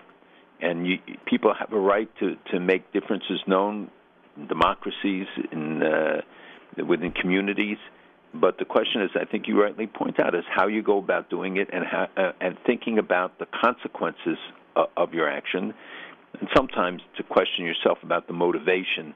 What's the real reason? What is the issue? Is it a diversion? Is it a you know a, a tactic? Is it something that has a really greater uh, implication than the initial act. And one other thing, uh, with that in mind, uh, one of our listeners points out, and I think rightfully so, the nerve of the people who you're just speaking about, who are, uh, you know, wherever they may be, Israel, the United States, who liken this, this meaning the the um, uh, the laws of the state of Israel vis-a-vis the draft, who liken this to the churban of the first bayit, the that the hand of Bavel attacking the Jewish kingdom is equal to what is going on now in the state of Israel. And, uh, and, I mean, you you you you are one person who's always outspoken about using, uh, you know, dramatic uh, expressions, Nazi, etc. Uh, when it, how how it cheapens the term and how it's only a disservice to our people. This is a tremendous chutzpah to compare this to the destruction of the first temple. It is uh, it is inappropriate. It demeans the seriousness of the uh, of our historic uh, occurrences and and also misguides people when you when you do it. And I think really the it's the responsibility of the leaders and the followers to think about the consequences of their words. That's why wise people are instructed to be very careful with what you say and what you do. And in this age, when you, you see the people who line up against Israel, the accusations against Israel, and yet the remarkable thing is while Khamenei talks about the Zionist re- regime will be eradicated, and um, the, the same time you have the, uh, front page stories in Saudi newspapers extolling um, Israel and talking about the need to advance peace and to and talked about even uh, concessions on their parts to advance peace with Israel, and the collective interest requires rapprochement, understanding with Israel, and that the Arab states should be more pragmatic. And we've seen these from Saudi intellectuals, journalists, commentators. I'm not saying this is the panacea, and it's not yet reflected in the polls amongst the people, but it's certainly an incredible process. And the PA attacked them uh, because of a of a film that they produced, a documentary that ran in Al Arabiya, which is. Um, Saudi owned uh, major media like uh, Al Jazeera is equivalent, and it's called the Nakba, which is of course the, the disaster, the word they use for the creation of the anniversary creation of the state of Israel, and it depicts the lead up to the creation of Israel, and has uh, pictures from the Holocaust and the pre-state uh, Jewish population, and then says that following the Holocaust, Israel was born and the dream became reality. That's the exact quote and uh, Arab neighboring armies invaded Palestine. I think it's a it's a remarkable thing that that sometimes we don't appreciate and have to look to places like that to get to be reminded and to be inspired and to appreciate what they have come to learn and what they have come to understand the importance of Israel, what it means, the history of the Jews in the region and our connection to it and uh, Tisha B'av is perhaps the best time for us to think about that. Interesting. You'd hope that uh, most Jews around the world would uh, would discover that. Well, I think most Jews do. I still think we're talking about minorities, and um, uh, but I think it, well, it's minorities it's really that make a lot of noise. Then, to, when you see the dichotomy uh, of reactions to um, and the you know, we know that what's happening on the BDS. We know the rise of anti-Semitism. It's continuing, uh, but some, uh, you know, remarkable developments. The, the, study that came out, it's now revealed that the State Department during the previous administration did a study that shows there were 20,000 actual Palestinian refugees and it has not been released, and there's now members of Congress who are demanding the release. You have UNRWA saying there are 5.1 million, I wow. think. what a discrepancy, huh? The Palestinians claim 9 million, 13 million. Wow. And here you have them saying of the 700,000 uh, you know Arab refugees or residents at the time of uh, who are there are only 20,000 who are still alive and are displaced from their homes. So it you know we see the lies being answered. We see the distortions. Some of them being at least rectified. I mean, they're clarified by uh, of, things that we knew all along.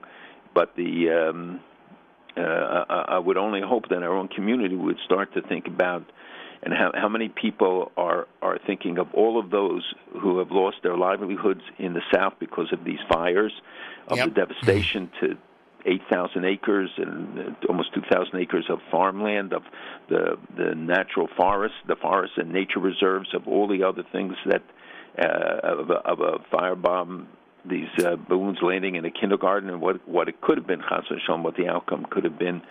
When and thank God that well, that wasn't the case there. Yeah, we'll talk about the South more in a couple of minutes. I just I, let me let me since it is Erev Tisha just a couple more things on the social aspects. First of all, I saw your statement regarding the rabbi in Haifa who was arrested and detained. And it sounds like from the tone of your statement, you're simply asking, as the Attorney General did with the release, you're simply asking people to step back and calm down a bit. There's got to be a better way to handle this than by starting to arrest people and by starting to, you know, to really, you know, stoke the flames of these types of issues. Uh, am I right that you're simply asking for for a comment? Right. And, it was it was a comment about the process to go five in the morning, and and again create another issue that becomes a flashpoint. right.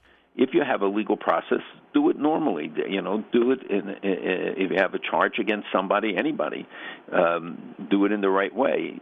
But you know, it can often be just a personal pique or somebody. It, it is a local issue, very local it's not a federal government decision in Israel to go and arrest this guy, and and yet it becomes now again another issue and a slander against the the whole state and against uh, everyone and. Um, and again, it's inappropriate to go at five o'clock in the morning rouse a guy who's been doing this for, for many years. It could be against the law, it could be wrong. Do it in in the right way, and that clearly wasn't. All right. Uh, you mentioned the nation state law that passed. I I, I know it, it, can be cumbersome for you and the listeners to hear me read, uh, uh, especially you know at length. But let me. I think it's important that I just go through the basics of this and just and just tell me if in fact the controversy is really you know legitimate or not. Uh, the nation state of the uh, Jewish people, Israel. The, the basic law is that Israel is a nation state of the Jewish people. State of Israel is the historic homeland of the Jewish people. Uh, the national symbols include the uh, the name, which is Israel, the flag, white with two blue stripes near the edges. The symbols, the menorah. The national anthem, Hatikva. The unified and complete city of Jerusalem is the capital. The language of the state of Israel is Hebrew. The Arabic language has a special status in the state. The regulation of the Arab language in state institutions or when facing them will be regulated by law. The state's open to Jewish immigration and to the gathering of the exiled. The state will labor to ensure the safety of sons of the Jewish people and the citizens around the world who are in trouble. Will act to preserve the cultural, historical, and religious legacy of the Jewish people in the diaspora. The state views Jewish settlement as a national value and labor to encourage and promote its establishment and development. The Hebrew calendar is the official calendar of the state, along with the secular calendar serving as, the, as an official calendar. National holidays include Independence Day, Memorial Day for those who fell, uh, Memorial Day for the Holocaust, uh, and Saturday and Jewish holidays are the official days of rest in the state. Uh, the basic law may not be altered except by basic law that gained the approval of the majority of the Knesset members. Now, I get you know that some of these things in here are in fact controversial based on the way things are today, but but isn't it great? Isn't it great that this law reminds Jewish people, to an extent, non-Jews around the world as well, reminds Jewish people what the basic tenet is of why we have a state why we have a political entity that is called the State of Israel. I, I think every one of these is is vital and key to reminding everybody why it's so important. Okay. Do you think the controversy? do you think the controversy is warranted? I know it talks about you know the expansion and settlement being important to the state, and I know it talks about Arabic being not at the same level of uh, of Hebrew. But but after all, is this any different than seventy years ago with the intention of what the state would be? Well, so so there are people who argue that this should have been part of the adopted 70 years ago, and the the national law. And if you, I think people should read Netanyahu's uh, explanation of the bill, and and uh, which was adopted. And there are those who believe that this is really just the parting shot for this Knesset session, uh, but uh, is also the beginning of the campaign that will be announced for elections right when they reconvene. As you know, they go out of session now until after Sukkot. So the Knesset is is gone, and um, they wanted to get this thing enacted. There was a very controversial part, which was seen as discriminatory and saying about the separate communities, mm-hmm. and uh, that was dropped. Uh, there were other modifications, some modifications to language, but one of the issues was whether it says Israel's activities in the diaspora or which use wherever they are. Uh, some people feel it's simply linguistics uh, and semantics, rather, and and others feel that it has some substantive uh, implication. Uh, you know, it's very um, it's very Talmudic the interpretations that are given to to some of the content. I understand the concerns that are being raised. Uh, the the um, uh, bill was hotly debated until um, way past midnight on on at least one night, maybe two nights, and this was uh, this version was uh, finally adopted. The the thing about settlements is that it's is really talking about community building, Mm-hmm. not settlements. And I think it's a mistake that nowhere in the document do they say the word democratic. You know, just the use of the word would have blunted that kind of uh, criticism to give people at least the, the sense and the, and of course the commitment to a democratic state remains. But they didn't. The fact that they didn't use these, these terms and that the opposition, of course, is is rising against the government on it. And it was a very close vote. I think seven seven vote difference uh, on it. Um, Well, I will say the following timing is everything. I think this is the perfect week of the year for this to remind the Jewish people how vital the Jewish state is to our people. And I think uh, all the different points in it are, you know, each one of them uh, helps us remember just how important the state is. In, in this in this week when we remember destruction and what the Jewish people went through for thousands of years, I think it's important to uh, that, that that this reminds us what we have and how important it is in going forward uh, for the future of the Jewish people. And uh, part of the problem is that this kind of measure obscures so many important developments uh, that that are going on. When you look at the situation in the north, when we, you know, look at Israel is going to spend five billion dollars to fortify its borders in the north and in the south, and the the continuing not only the fires and the missiles that are fired at uh, Israel that need to build uh, bunkers again and to reinforce uh, some of the existing bomb shelters and the you know things that we thought were relegated to the past and how Israel still faces very serious challenges and serious issues. And we shouldn't let whatever differences emerge over this or any other issue to divide us and to to detract the attention from the from the real fundamentals. When you see the Khamenei says we're going to eradicate Israel and when you see that they announced that the, their uranium stockpiles reached, I think, over 900 tons, uh, they had 500 in 1915, in 2015, and now they're already up to 900, 950. That um, the uh, the threats that that continue against Israel, that these things tend to to diminish the tension and become the, the flashpoints. In the meantime. Um, the Iranian militias are, are integrating with the Syrian forces. They're posing a greater threat to Israel's northern border. The the, uh, longer term implications we have to see. I think that hopefully that the president's meetings with uh, President uh, Putin did yield uh, some sort of an agreement, and certainly the messages that came out seem to be positive on this in regard to Israel, even if not much else has been really uh, concretized in the reports. At least we don't know because it was a you know one-on-one meeting.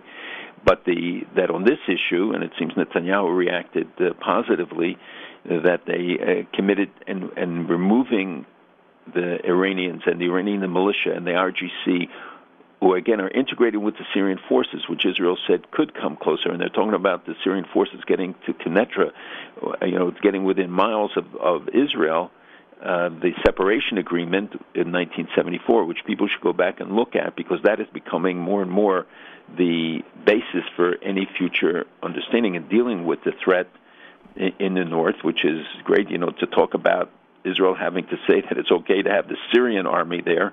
It already tells you, you know, the um, uh, that the seriousness of the situation but getting the Iran military presence out, at least for now, and that the Russians have spoken about the long term need to get all of the Iranian presence out. It's not going to happen uh, right now. But thinking of the arsenal of rockets, of 120,000 rockets in Lebanon, you talk about the increased capabilities uh, by being along Israel's uh, uh, border in Syria and Jordan, which is uh, also threatened by it. The um, uh, the, the significance of of the situation in the north and the need for concerted action, and most of all for the message that comes out. The fact that America, that Bolton spoke about America staying in, in Syria, is very important. It's a message to the Arab countries. It's a message to others who are involved, and most of all, it's got to be a message to the people in Syria, to the forces in Syria, both the government and non-governmental, that we are not going to put up with it. We're going to be there. We're, we're doing a good job, I think, with the sanctions on on Iran. We're seeing the changes um, that are taking place. That the businesses there are reporting that they don't have uh, the material and they're being impacted. The uh, real has fallen to half its value over this year, which is a pretty good indication of uh, of how serious things are. And yet they announced that they're building a centrifuge rotor machine company, which helps in the nuclear program. You need centrifuges, and this is an advancement towards that uh, a country that is facing such serious challenges able to continue to expend the money despite the fact that people of Iran are opposed to it. They don't want to see this adventurism. They don't want to support Hamas. They don't want to support Hezbollah. They say it. You have wildfires, the drought, many other things uh, really devastating the country and its economy in a, in a downspin thanks to the sanctions and new sanctions that are coming in uh, in a couple of weeks from uh, from the administration are, are really impactful. And this is a time when we have to show that we're engaged in the region. We're going to continue to be engaged. We're going to um, do what is ever is necessary to assure that we don't create a circumstance or leave a circumstance in Syria that will be more threatening to Israel, to Jordan, and to the region. It's America's one and only Jewish Moments in the Morning radio program, heard on listeners sponsored digital radio around the world on the web at NachumSegal.com, on the Nachum Segal Network, and of course in the beloved NSN app. Let me go back to uh, some of the things you mentioned uh, during that list of, uh, of, of answers to the questions I haven't yet asked. Um, the on on the uh, Israel being a subject of the Putin Trump discussions this week. So you did mention it was a one on one. Of course, we don't know exactly what was discussed. Netanyahu did express satisfaction with whatever you know report came out of there. Do, do we know anything other than uh, Putin agreeing with Trump that the security and safety of Israel is vital? Uh, that is one of the few things that seems to be apparent, and and uh, President Trump commented on it and said, in fact, that he's that Putin is uh, friendly to Bibi. I think he even used the word fan, uh, and that he is committed to Israel, and something certainly President Trump uh, has shown that he's committed uh, to security of Israel. And if they uh, agreed, on, at least on that, about the way they have to deal uh, with the threat in the north, and that's why I, I stress it because this is really a serious issue. People tend to look at it as an internal battle in, in Syria when, in fact, its implications are, are much broader. And as I've talked about before, Russia's commitment in Syria is minimal. Uh, they have a you know a couple dozen planes. They they still do the bombing runs for the Syrian army, and we saw it in Dara and other areas. But the uh, their real capacity on the ground is limited when you're talking about tens of thousands of Shiite militia and others working in the region and in, in this border region uh, that poses a, a really direct threat to Jordan and Israel in the in the near term, not only you know in some distant time. So the the comments that they've made in that regard, I think, were were uh, good. And the president saying they came to a good conclusion for Israel is uh, is hopeful for for everyone who who is looking and parsing whatever little bits of information have come out. The the fact that people can talk in confidence, I don't think is a bad thing. I think that sometimes right. it's it's beneficial, but you know, of course, everybody wants to know because the the, the consequences of it of of what happens between them uh, affect everyone and and very greatly. And I know I'm being very philosophical on this Erev Tisha B'Av, but I, I, I still marvel at the fact that Israel maintains its status as one of the top agenda items when a, when Putin and Trump get together. Uh, sometimes you have to sit back and just realize again the the uh, stature of Israel in the world today, unprecedented. Certainly, if you look at the history of the last two thousand years. Going down south for a second, you mentioned what's happening there, and of course the fires continue, but we also saw that hundreds of rockets came this week um, uh, over the border. Uh, we know that there was talk of a ceasefire. Would love to know if that at all uh, went into effect. And uh, is Israel, in fact, being forced into war, as many uh, as many members of the Israeli Knesset are insisting they are?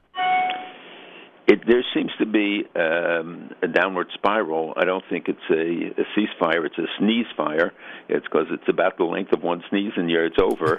and and uh, um, and we know that Hamas is, can't be relied on, and no matter what they do, the, as soon as it's advantageous, when they feel the pressure more, they go for it. And as you know, in the South, uh, other measures have taken place. Israel has closed the Kerem Shalom crossing. Egypt closed the Rafah crossing, which means essentially they have no way to get goods in and out.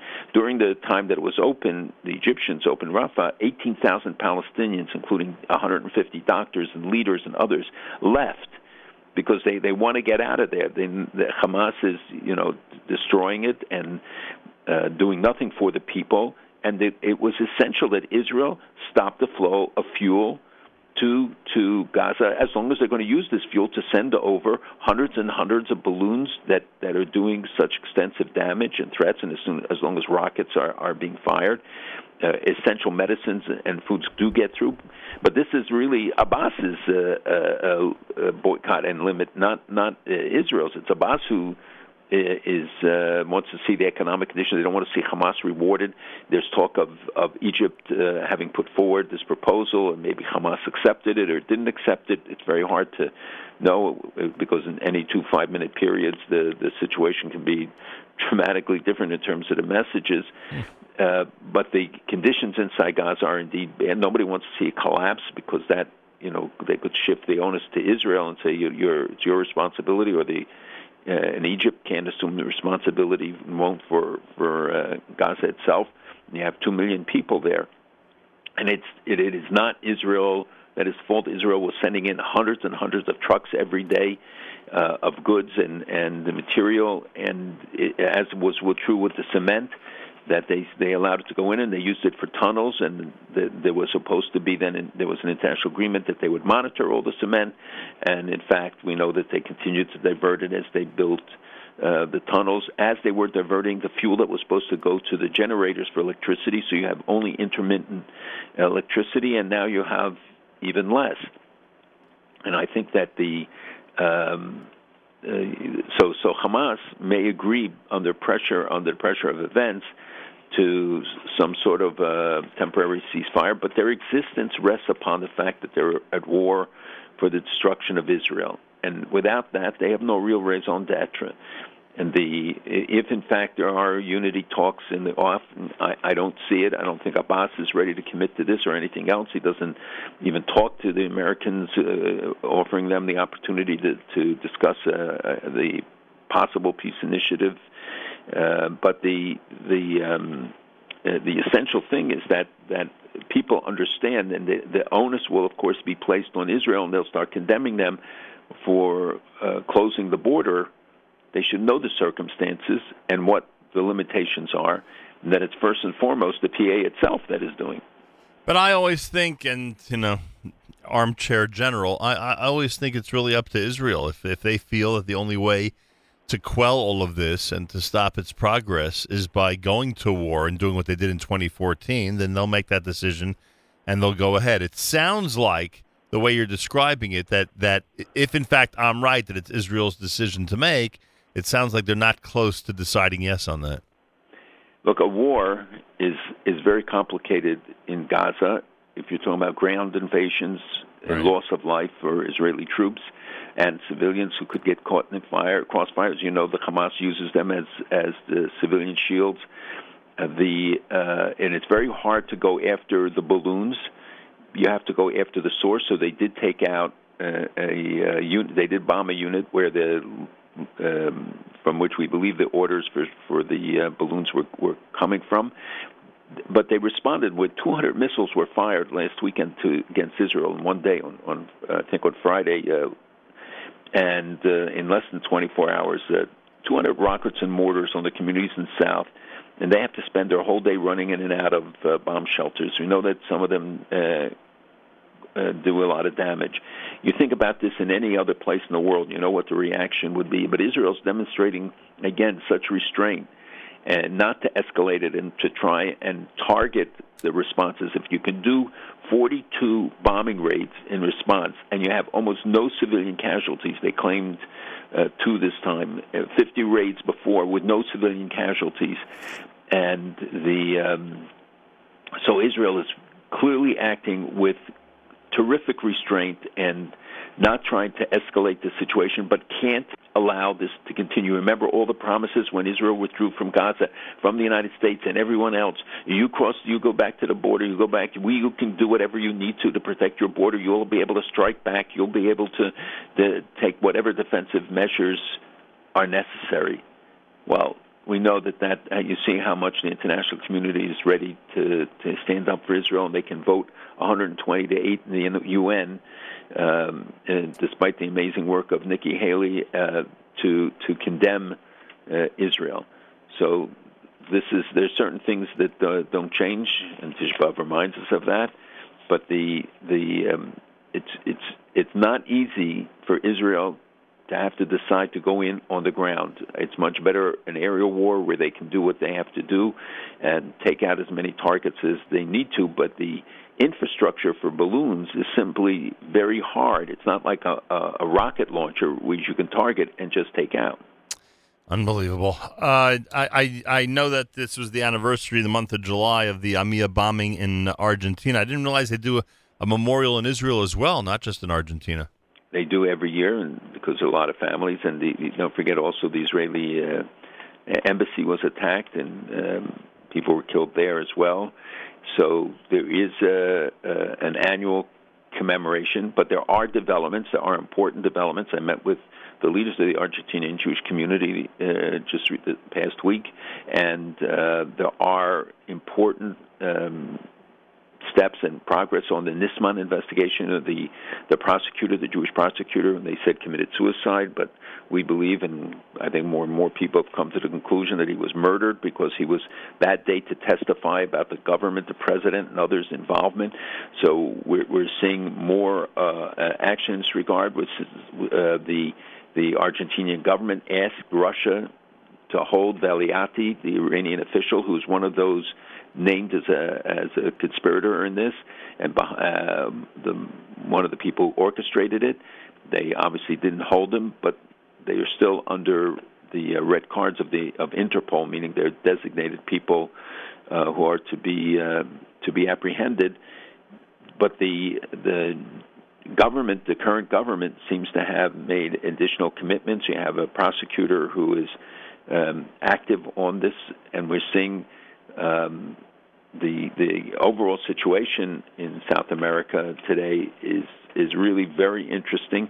Uh, Venezuela, look at the statistics of how many people have gone from uh, Venezuela to um, uh, Argentina, Colombia, Ecuador, uh, uh, about uh, it's several million refugees, m- maybe more than a million and a half, but and about four million Venezuelans have left the country wow. over recent years, and the um, and Argentina is at least moving in the right direction, despite the fact that you see Bolivia, Ecuador, uh, Nicaragua, others moving in the wrong direction. Of course, Cuba as well, and the state destabilizing efforts of Iran in the region, and that was part of of uh, these attacks against the uh, in Argentina. We know that the Iranians were directly involved.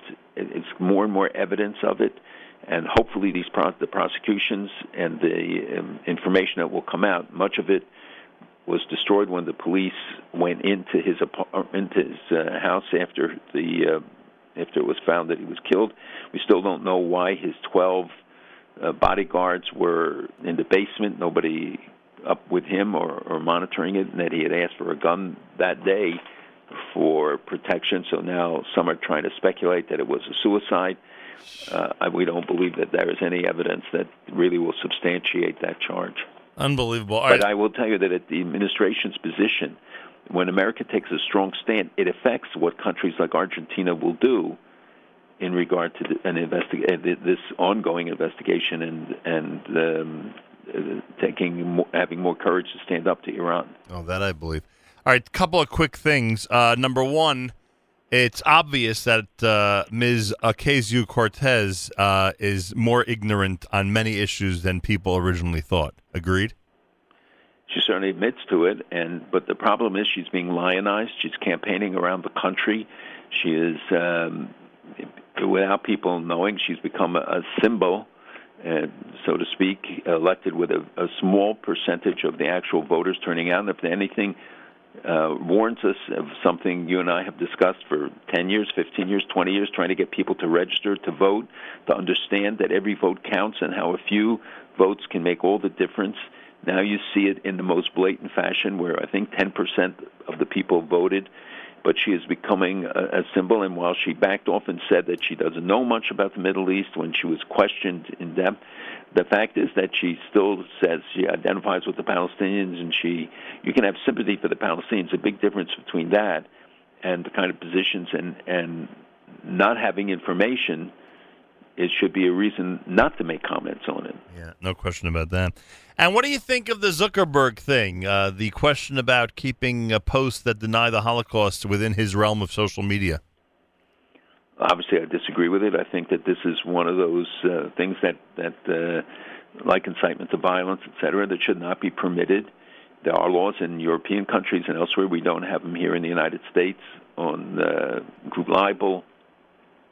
But I think as a as a corporate decision, it should be made that they will not allow uh, to have it. And and I don't think that uh, many other issues of a of a similar well they're not as as serious uh, as what happened in the Holocaust, but in, in racial issues or discriminatory things or uh, viol- uh, incitement to violence against other groups, they would tolerate it. Right. That's so we true. have to be very vocal and make sure they understand this is not acceptable. That's the real. That's the real free speech. That's the real argument against the free speech argument. That you have to just not, you have to make an even playing field, and you know what would happen if it was against any other group. So And, yeah. and it's not just what you it, just on itself in in its own terms. The fact that you that you continue to allow people to engage in Holocaust denial, which is outlawed in many countries, and certainly restricted, and the uh, should should not be allowed because it's a defamation of a people. It's a, it's a disgrace to those who were martyred in it. It's like denying that World War II happened. right. Wouldn't allow it, and it shouldn't be allowed. Uh, all right, Malcolm, and easy, well, wonderful Shabbos, easy fast. Next week we're off because of Nachamu, etc., and hopefully two weeks from today we will reconvene. Have to say because I will be traveling, but God willing, we will get together soon again. Bezrat Hashem, thank you very much. That's uh, Malcolm's making a good point. In August, he's always uh, back and forth here and there, so we will announce uh, once it's uh, what once he and I know the exact schedule and whether he's coming up on a Friday. Uh, we will certainly alert the audience ASAP. Next week, as we said, uh, we're off with the Erev Shabbos Nachamu show being done from Bate Meir with the NCSY summer programs. Malcolm Hoenlein is Executive Vice Chairman of the Conference of Presidents of Major American Jewish Organizations. Joins us for the uh, weekly update here on Friday mornings at JM in the AM. Well, as I said, um, uh, over the last couple of weeks, and certainly today, Erev Tisha B'Av, um, it, it is uh, always wonderful when Rabbi Yudin is in Israel and addresses us about the Torah portion from Israel. Always makes it extra special. You can imagine now, Erev Tisha B'Av, how much more so.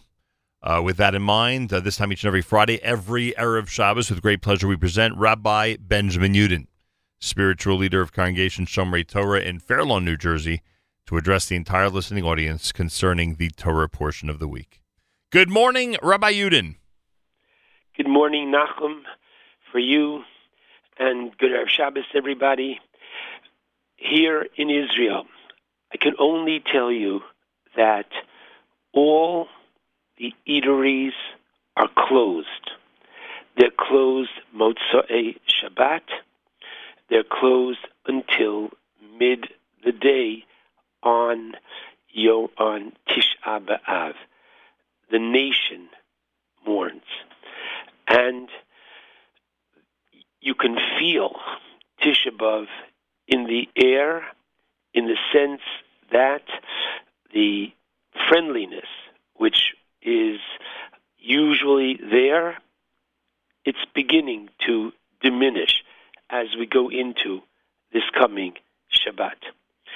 Now, let's talk first about the many different halachos given, especially this year, that Tisha B'Av is on a Shabbos and the fast is Nidche, is pushed off to a Sunday. Let me just begin by saying this is Parshas Devarim. I hope to come back to it. There are but two uh, mitzvos in Parshas Devarim. They are two restrictions related to the judges. Interesting. You'll contrast this week to please God next week of Parshas uh, Va'eschanan and Shabbos Nachamu, where the Aseres Hadibros and so many positive mitzvos, Tefillin, Shema, Mezuzah, wow, um, all found in next week's Parsha. The Torah itself is mourning with us. Let's begin by number one, the difference between this year and other years. So tomorrow is Tisha B'Av, the ninth day of Av. We fast on Sunday because we don't fast on Shabbos. Having said that, do the laws of Erev Tisha B'Av on a regular year apply to tomorrow? And the answer is no. What does that mean? It means that on a regular year, Erev Tisha B'Av in the afternoon, so there's a question about the Shulchan Aruch says we are not to study Torah, and the reason for that explains the Chassam Sofer is what you learn during the day is going to be with you in the evening as well, and Again, many say that this does not apply tomorrow. Those that are concerned about it, so in the afternoon, study those things related to Tisha B'Av. But if you study other parts of Torah, there are um, sources to rely upon, and the main thing is that this Shabbos going into Tisha B'Av should be a meaningful one, and therefore the study of Torah is appropriate. Now, there is no Su'uda Hamafsekes this year. You want to have a hard-boiled egg for Shalashudas because you enjoy a hard-boiled egg. That's something else. But you're not eating the hard-boiled egg tomorrow afternoon for Shalashudas because you are going into Tish B'Av. That would be wrong. You're eating shalashudas, and the Shulchan Aruch says that if a person wanted to, they could have meat and wine tomorrow afternoon for shalosh su'udos. If you want to finish the leftover chunk and you have a way of keeping it, you know, warm and fresh, etc., not taking it off the fire, go right ahead. I'm not necessarily recommending it, but it's important to know that you can do that tomorrow afternoon. There is no sitting low tomorrow afternoon. There is no eating of bread and ash. None of that apply tomorrow afternoon. There is no Suda Hamafsekes. What there is important to know is that you um, finish your uh, meal, your Shalashudas, before Shkia, before sunset. If my recollection is correct, correct, um, sunset this uh, Shabbos is at uh, 8 uh, 16 all right? And so therefore i would not recommend that you eat until 8:16 you'll stop a few moments earlier than that. But that's it.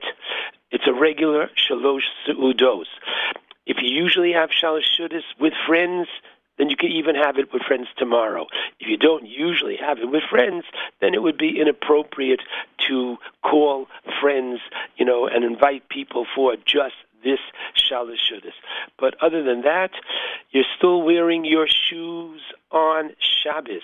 If you're going to take off your shoes on Shabbos, then uh, excuse me, I see I made a note for myself that Shkia is 821. So um, that being the case, you'll stop a few moments earlier um, in terms of your eating on uh, Shabbos afternoon. Okay, now in terms of your shoes for Motzei Shabbos. So there are two ways of doing this. one, bring them to shul today before you come to shul uh, tonight for Shabbos, for Mincha and Kabbalas Shabbos. And then after uh, Barchu, you take off your shoes. You say Baruch Hamavdil Bein Kodesh Lachol. You take off your shoes and you put on the um, uh, non-leather shoes, which we cannot, you know, do on Shabbos. It would be wrong for a person to wear his quote Tisha B'av shoes to shul tomorrow afternoon for um, mincha or for uh, Ma'ariv. If you only put it on after Barchu. In other places, the there'll be a pause before Ma'ariv for people to drive to the Beis HaKnesses. At home, you don't make Havdalah tomorrow night. No Havdalah tomorrow night. Havdalah is recited, please God, after the Tanis on Sunday night. However, men and women should know that before they do any malacha tomorrow night, they should say Baruch Hamavdil Bein Kodesh L'chol. Okay, now um, next, in regarding uh, this Shabbos, we have the same tefillos. Interestingly, we don't say uh, right on this Shabbos because we don't say tzidkascha at a time when you would not say tachanun, and it's a very powerful concept that Tisha B'av is Korah Olai Moed. It's literally treated like a holiday. Now, what does that mean? There are holidays to eat matzah. There are holidays to sit in a sukkah.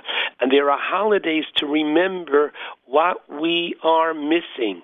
And by literally sitting down on Tisha B'Av and by focusing on what we are missing, this, please God, keeps us going, yearning, pining for that third Beis Hamikdash, which will be coming as the prophets promised us. They didn't just say it's coming, they promised us. And it's only a question of time. All right, and that's exceedingly important. We do recite the bracha of Borei Me'orei Ha'esh uh, this Motzei Shabbos, and so um, this is usually done after Ma'ariv, before the reading of Eicha, so we recite the bracha of uh, Borei Me'orei Ha'esh. The bracha of Samim is not said um, this year for Havdalah, period. The Havdalah is said Motzei Sunday night, Motzoi the Tanis, and the introductory part of Hine Kel Yeshu Asi is not said. We just say at that time the bracha of Borei Pri Hagafen and Baruch Hamavdil, you know, the bracha of Hamavdil being, you know, Kodesh Lochol. That is the Havdalah which is done. It's important to know that if somebody needs to eat this coming Sunday, a chola, somebody who is sick, and they can make it until a certain time. And at that point on, they have to eat. Before they eat, they should recite Havdalah. Instead of saying the Bore Pri Hagafen over wine or grape juice, they should say Shehakol over Chamar Medina, whether it's a little bit of beer, coffee, or tea would be okay, the bracha of shehakol, and then um, hamavdil. So for nursing mommies, um, pregnant women, um, so it's important that before they eat, drink on uh, Tisha B'Av, that Havdalah should be recited on their behalf. Okay? Now, before we get to the um, halachos of Tisha B'Av while we're talking about um, making uh, Havdalah before one eats, let me say that if someone needs to take medication on Tisha B'Av, they will fast, they need to take medications. Take the medication, and if you can take it without water, that's the best. If you need some water, then be poking the water, meaning put some salt into it, put some mouthwash into it. You're not taking that much water. You're just taking as much as you need to take the capsule down or the pill, and so therefore you should, you know, uh, make the water a little bit, you know, uh, not uh, tasteful. Good. Now let's understand five terrible occurrences happened on Tisha B'Av. The Mishnah tells us one that it was decreed that because of the sin of the Meraglim of the spies, that we would not enter Eretz Yisrael. The next generation did, and we spent an additional 39 years in the desert. And as a result of that as well, unfortunately, it was already decreed on that night. You cried for naught, and I'll give you what to cry about. So the second and third terrible occurrences were the first Beis Hamikdash was destroyed on Tish B'Av eh, by the Babylonians. The second Beis Hamikdash was destroyed on Tish B'Av by the Romans. The fourth thing is that the city of Beitar was captured and tens of thousands of Jews were killed as a result. And finally, the wicked Turnus Rufus plied, plowed the site of the Beis Hamikdash and its surroundings. So, unfortunately, Aru Aru, they took even you know the very foundation you know away. However, we know it is coming back. So, the five restrictions of Yom Kippur, the rabbis put and applied to Tisha B'Av as well. And so the first thing is eating and drinking is prohibited. Just understand that whereas on Yom Kippur, if somebody has to eat, the rabbi is going to tell them to follow the Shulchan Aruch and to eat shiurim, which means a small amount at a time and wait. This does not apply to Tisha B'Av.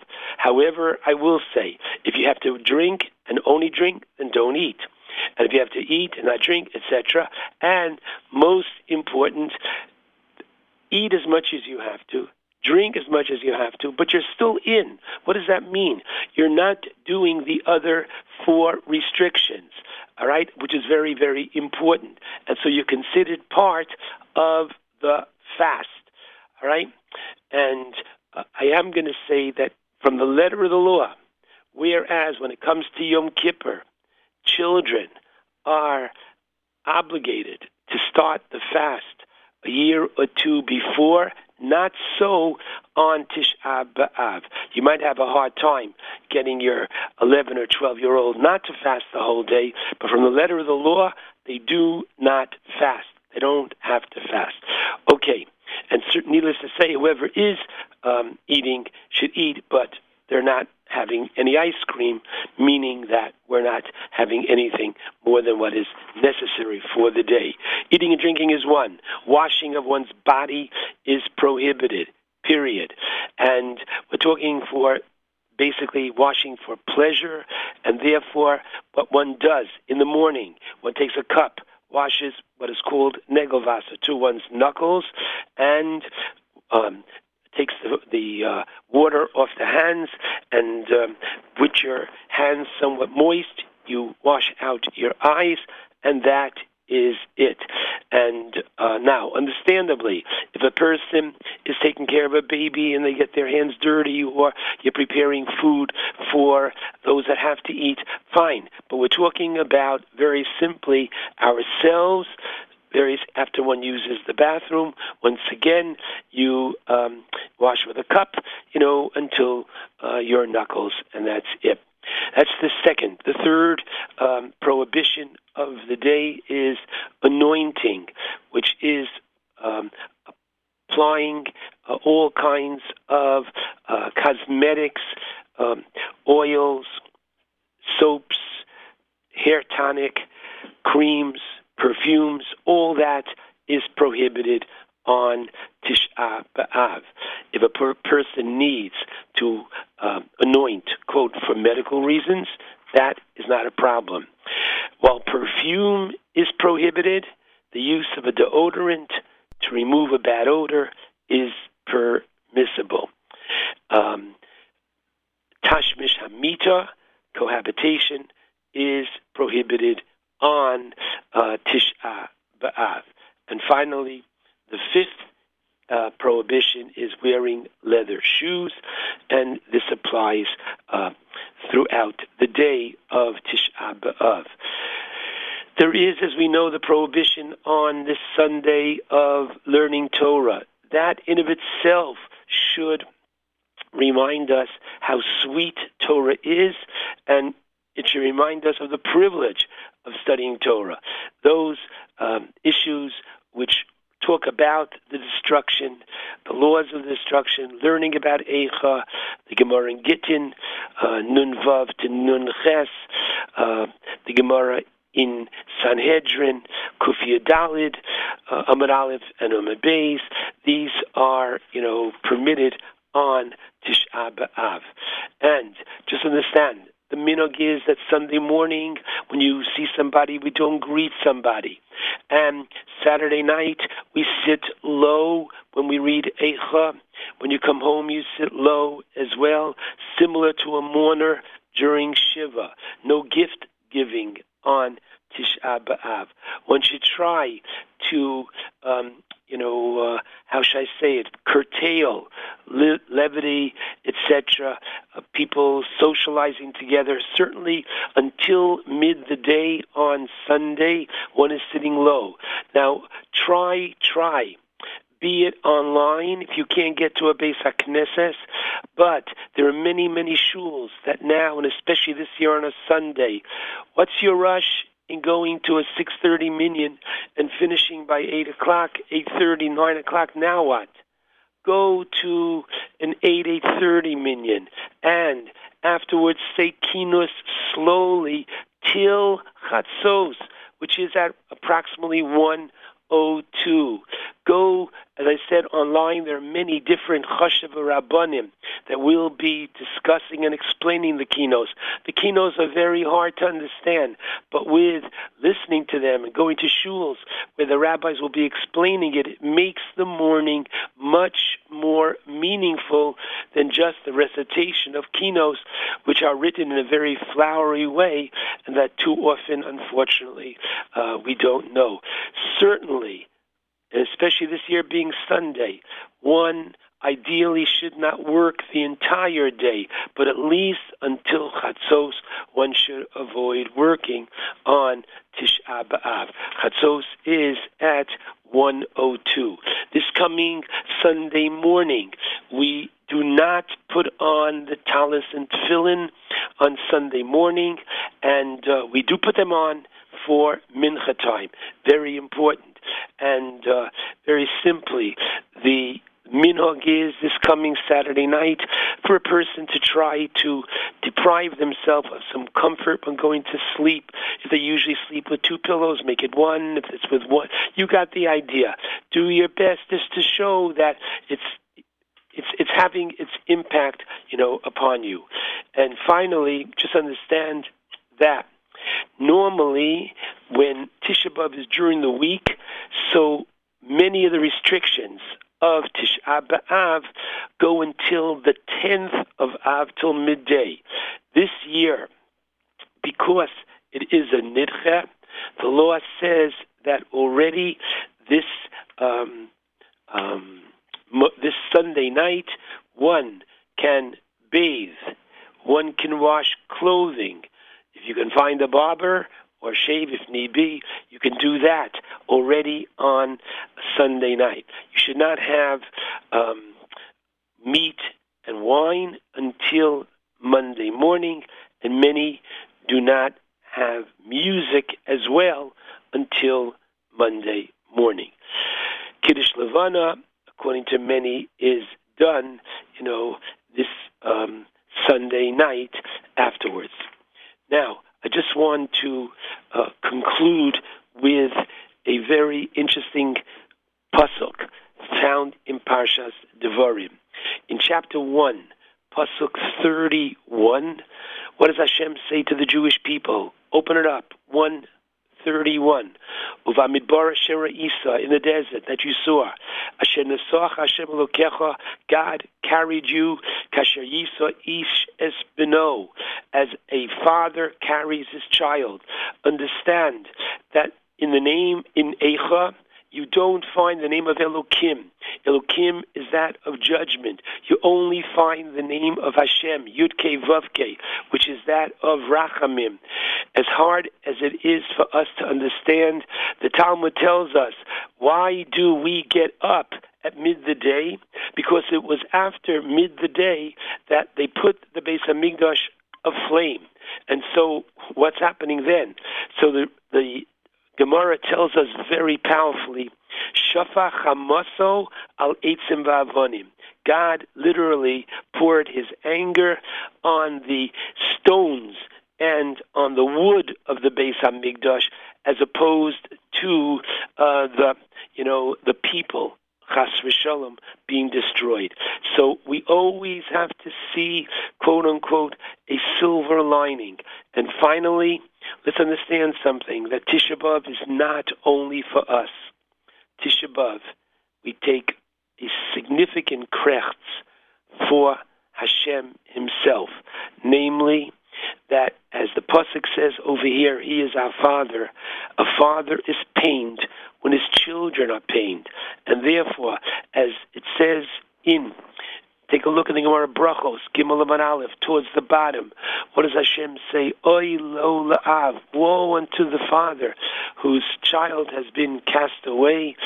So too, the way Hashem feels about, unfortunately, our being in our state of without His glory. And we pray that very, very soon His glory will fill the world again our observance of Tisha B'Av, our focusing on what we don't have, our focusing on what is going to be in the future, this is the greatest guarantee that Amir Hashem, Bikarov, the Rambam writes, number 12, Ani ma'amin be'emuna shlema. I believe with perfect faith, not maybe yes, maybe no, bevias haMoshiach, that there will be that coming of Moshiach. And v'yafal mameya, even though there's no question about it, from our perspective, come on, come on, come out, come out, wherever you are. Im kol zeh, achakelo, b'chol yom, sheyavo. I wish everybody a good Shabbos and a meaningful fast to all.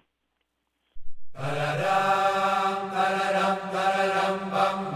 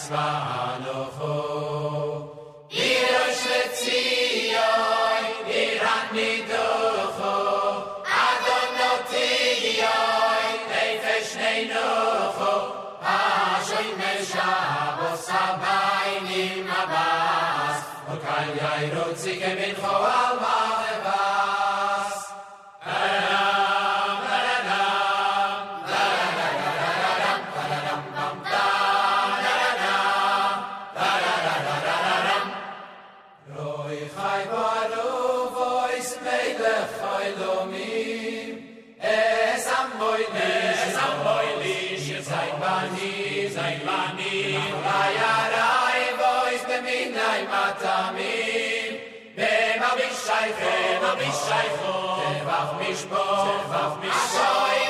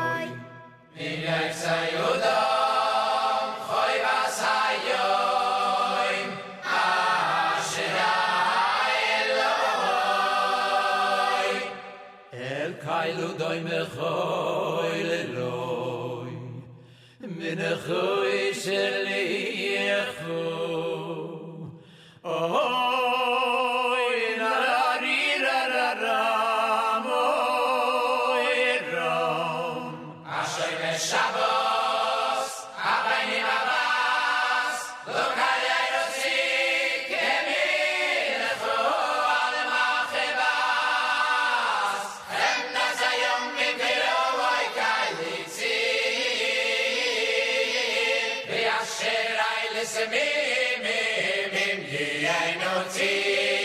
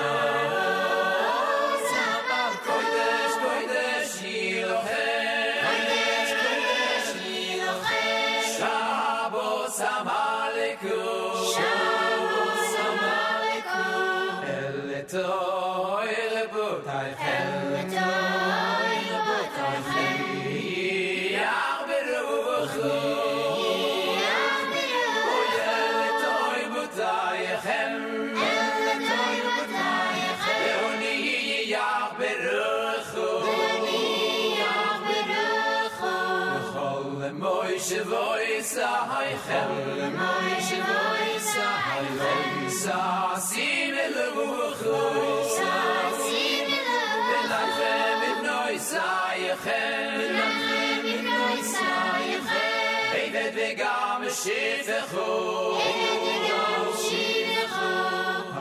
shoy shoy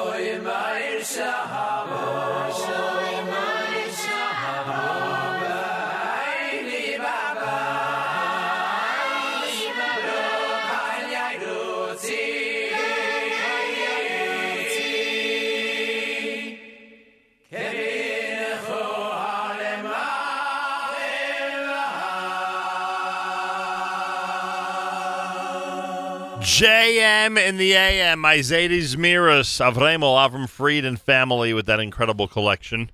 Friday morning, Erev Shabbos. It's Erev Tisha B'Av. We'll observe Tisha B'Av tomorrow night and uh, and Sunday. Candle lighting today at 8.02 on this Erev Shabbos, uh, Shabbos Chazon, Erev Shabbos Parshas Devarim. Final reminders. Uh, we have the um, JM Sunday program with Matis starting at 7 a.m. Sunday morning on Tisha at 9.15. We go to the new Springville Jewish Center. Five amazing speakers explaining Kinnis and uh, having thoughts on Tisha all the way until Mincha time. That'll all be on video live at NachumSegal.com. Just go to the website. You'll see it on the homepage, NachumSegal.com. And, of course, it'll be the audio will be on all of our sources website, um, app, listen line. They'll all be accessible all through the day. And then at 7 p.m., Project Inspire starts at 7 p.m. with Charlie Harary at the helm. Also, an amazing opportunity to uh, spend the final hours of Tisha B'Av in a very productive fashion. So that's all happening. It's all coming up on Tisha B'Av Sunday. Make sure to be tuned in. It will be remarkable and incredible and an amazing way to spend your Tisha B'Av day. Monday, we're back. Full fledged, regular format starting at 6 a.m. Monday morning with JM and the AM. Make sure to be tuned in as we march forward to Shabbos Nachamu and get ready for an amazing and incredible broadcast week from Israel. So much to talk about. We'll talk again on Monday. Uh, wishing everybody a wonderful Shabbos and easy fast. Time to say good Shabbos with Journeys at JM and the AM.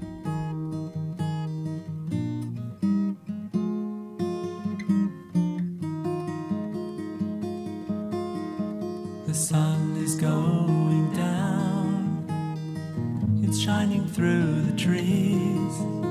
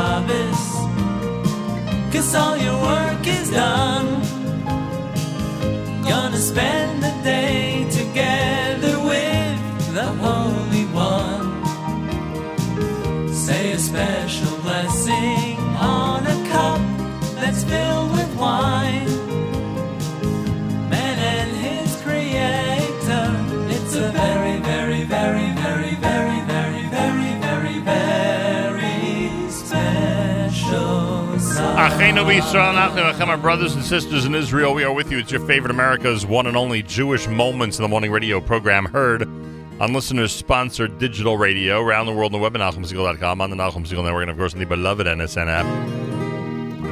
And that will close out an amazing and incredible week for us here at JM and the AM. I thank all of you for tuning in. Again, remember, uh, remember we've got a um, an incredible Sunday Tisha programming wise. 7 a.m.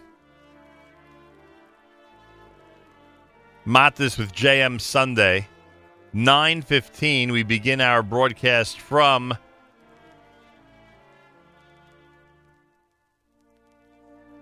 the New Springville Jewish Center on Staten Island with Kinnis and Tisha B'Av explained. Isaiah Wall for Mincha, 43rd and 1st, New York City, 43rd Street, 1st Avenue in New York City. Remember, there's a covering there to protect from rain and sun. So make sure to be there with Tallis and Tefillin 2 o'clock on Sunday. And of course, 7 p.m., Project Inspire right here at the Nachum Segal Network. I'll speak to you on Monday, Bezrat Hashem. Have a wonderful Shabbos and easy fast, everybody. Till next week, Nachum Segal reminding you remember the past, live the present, and trust the future.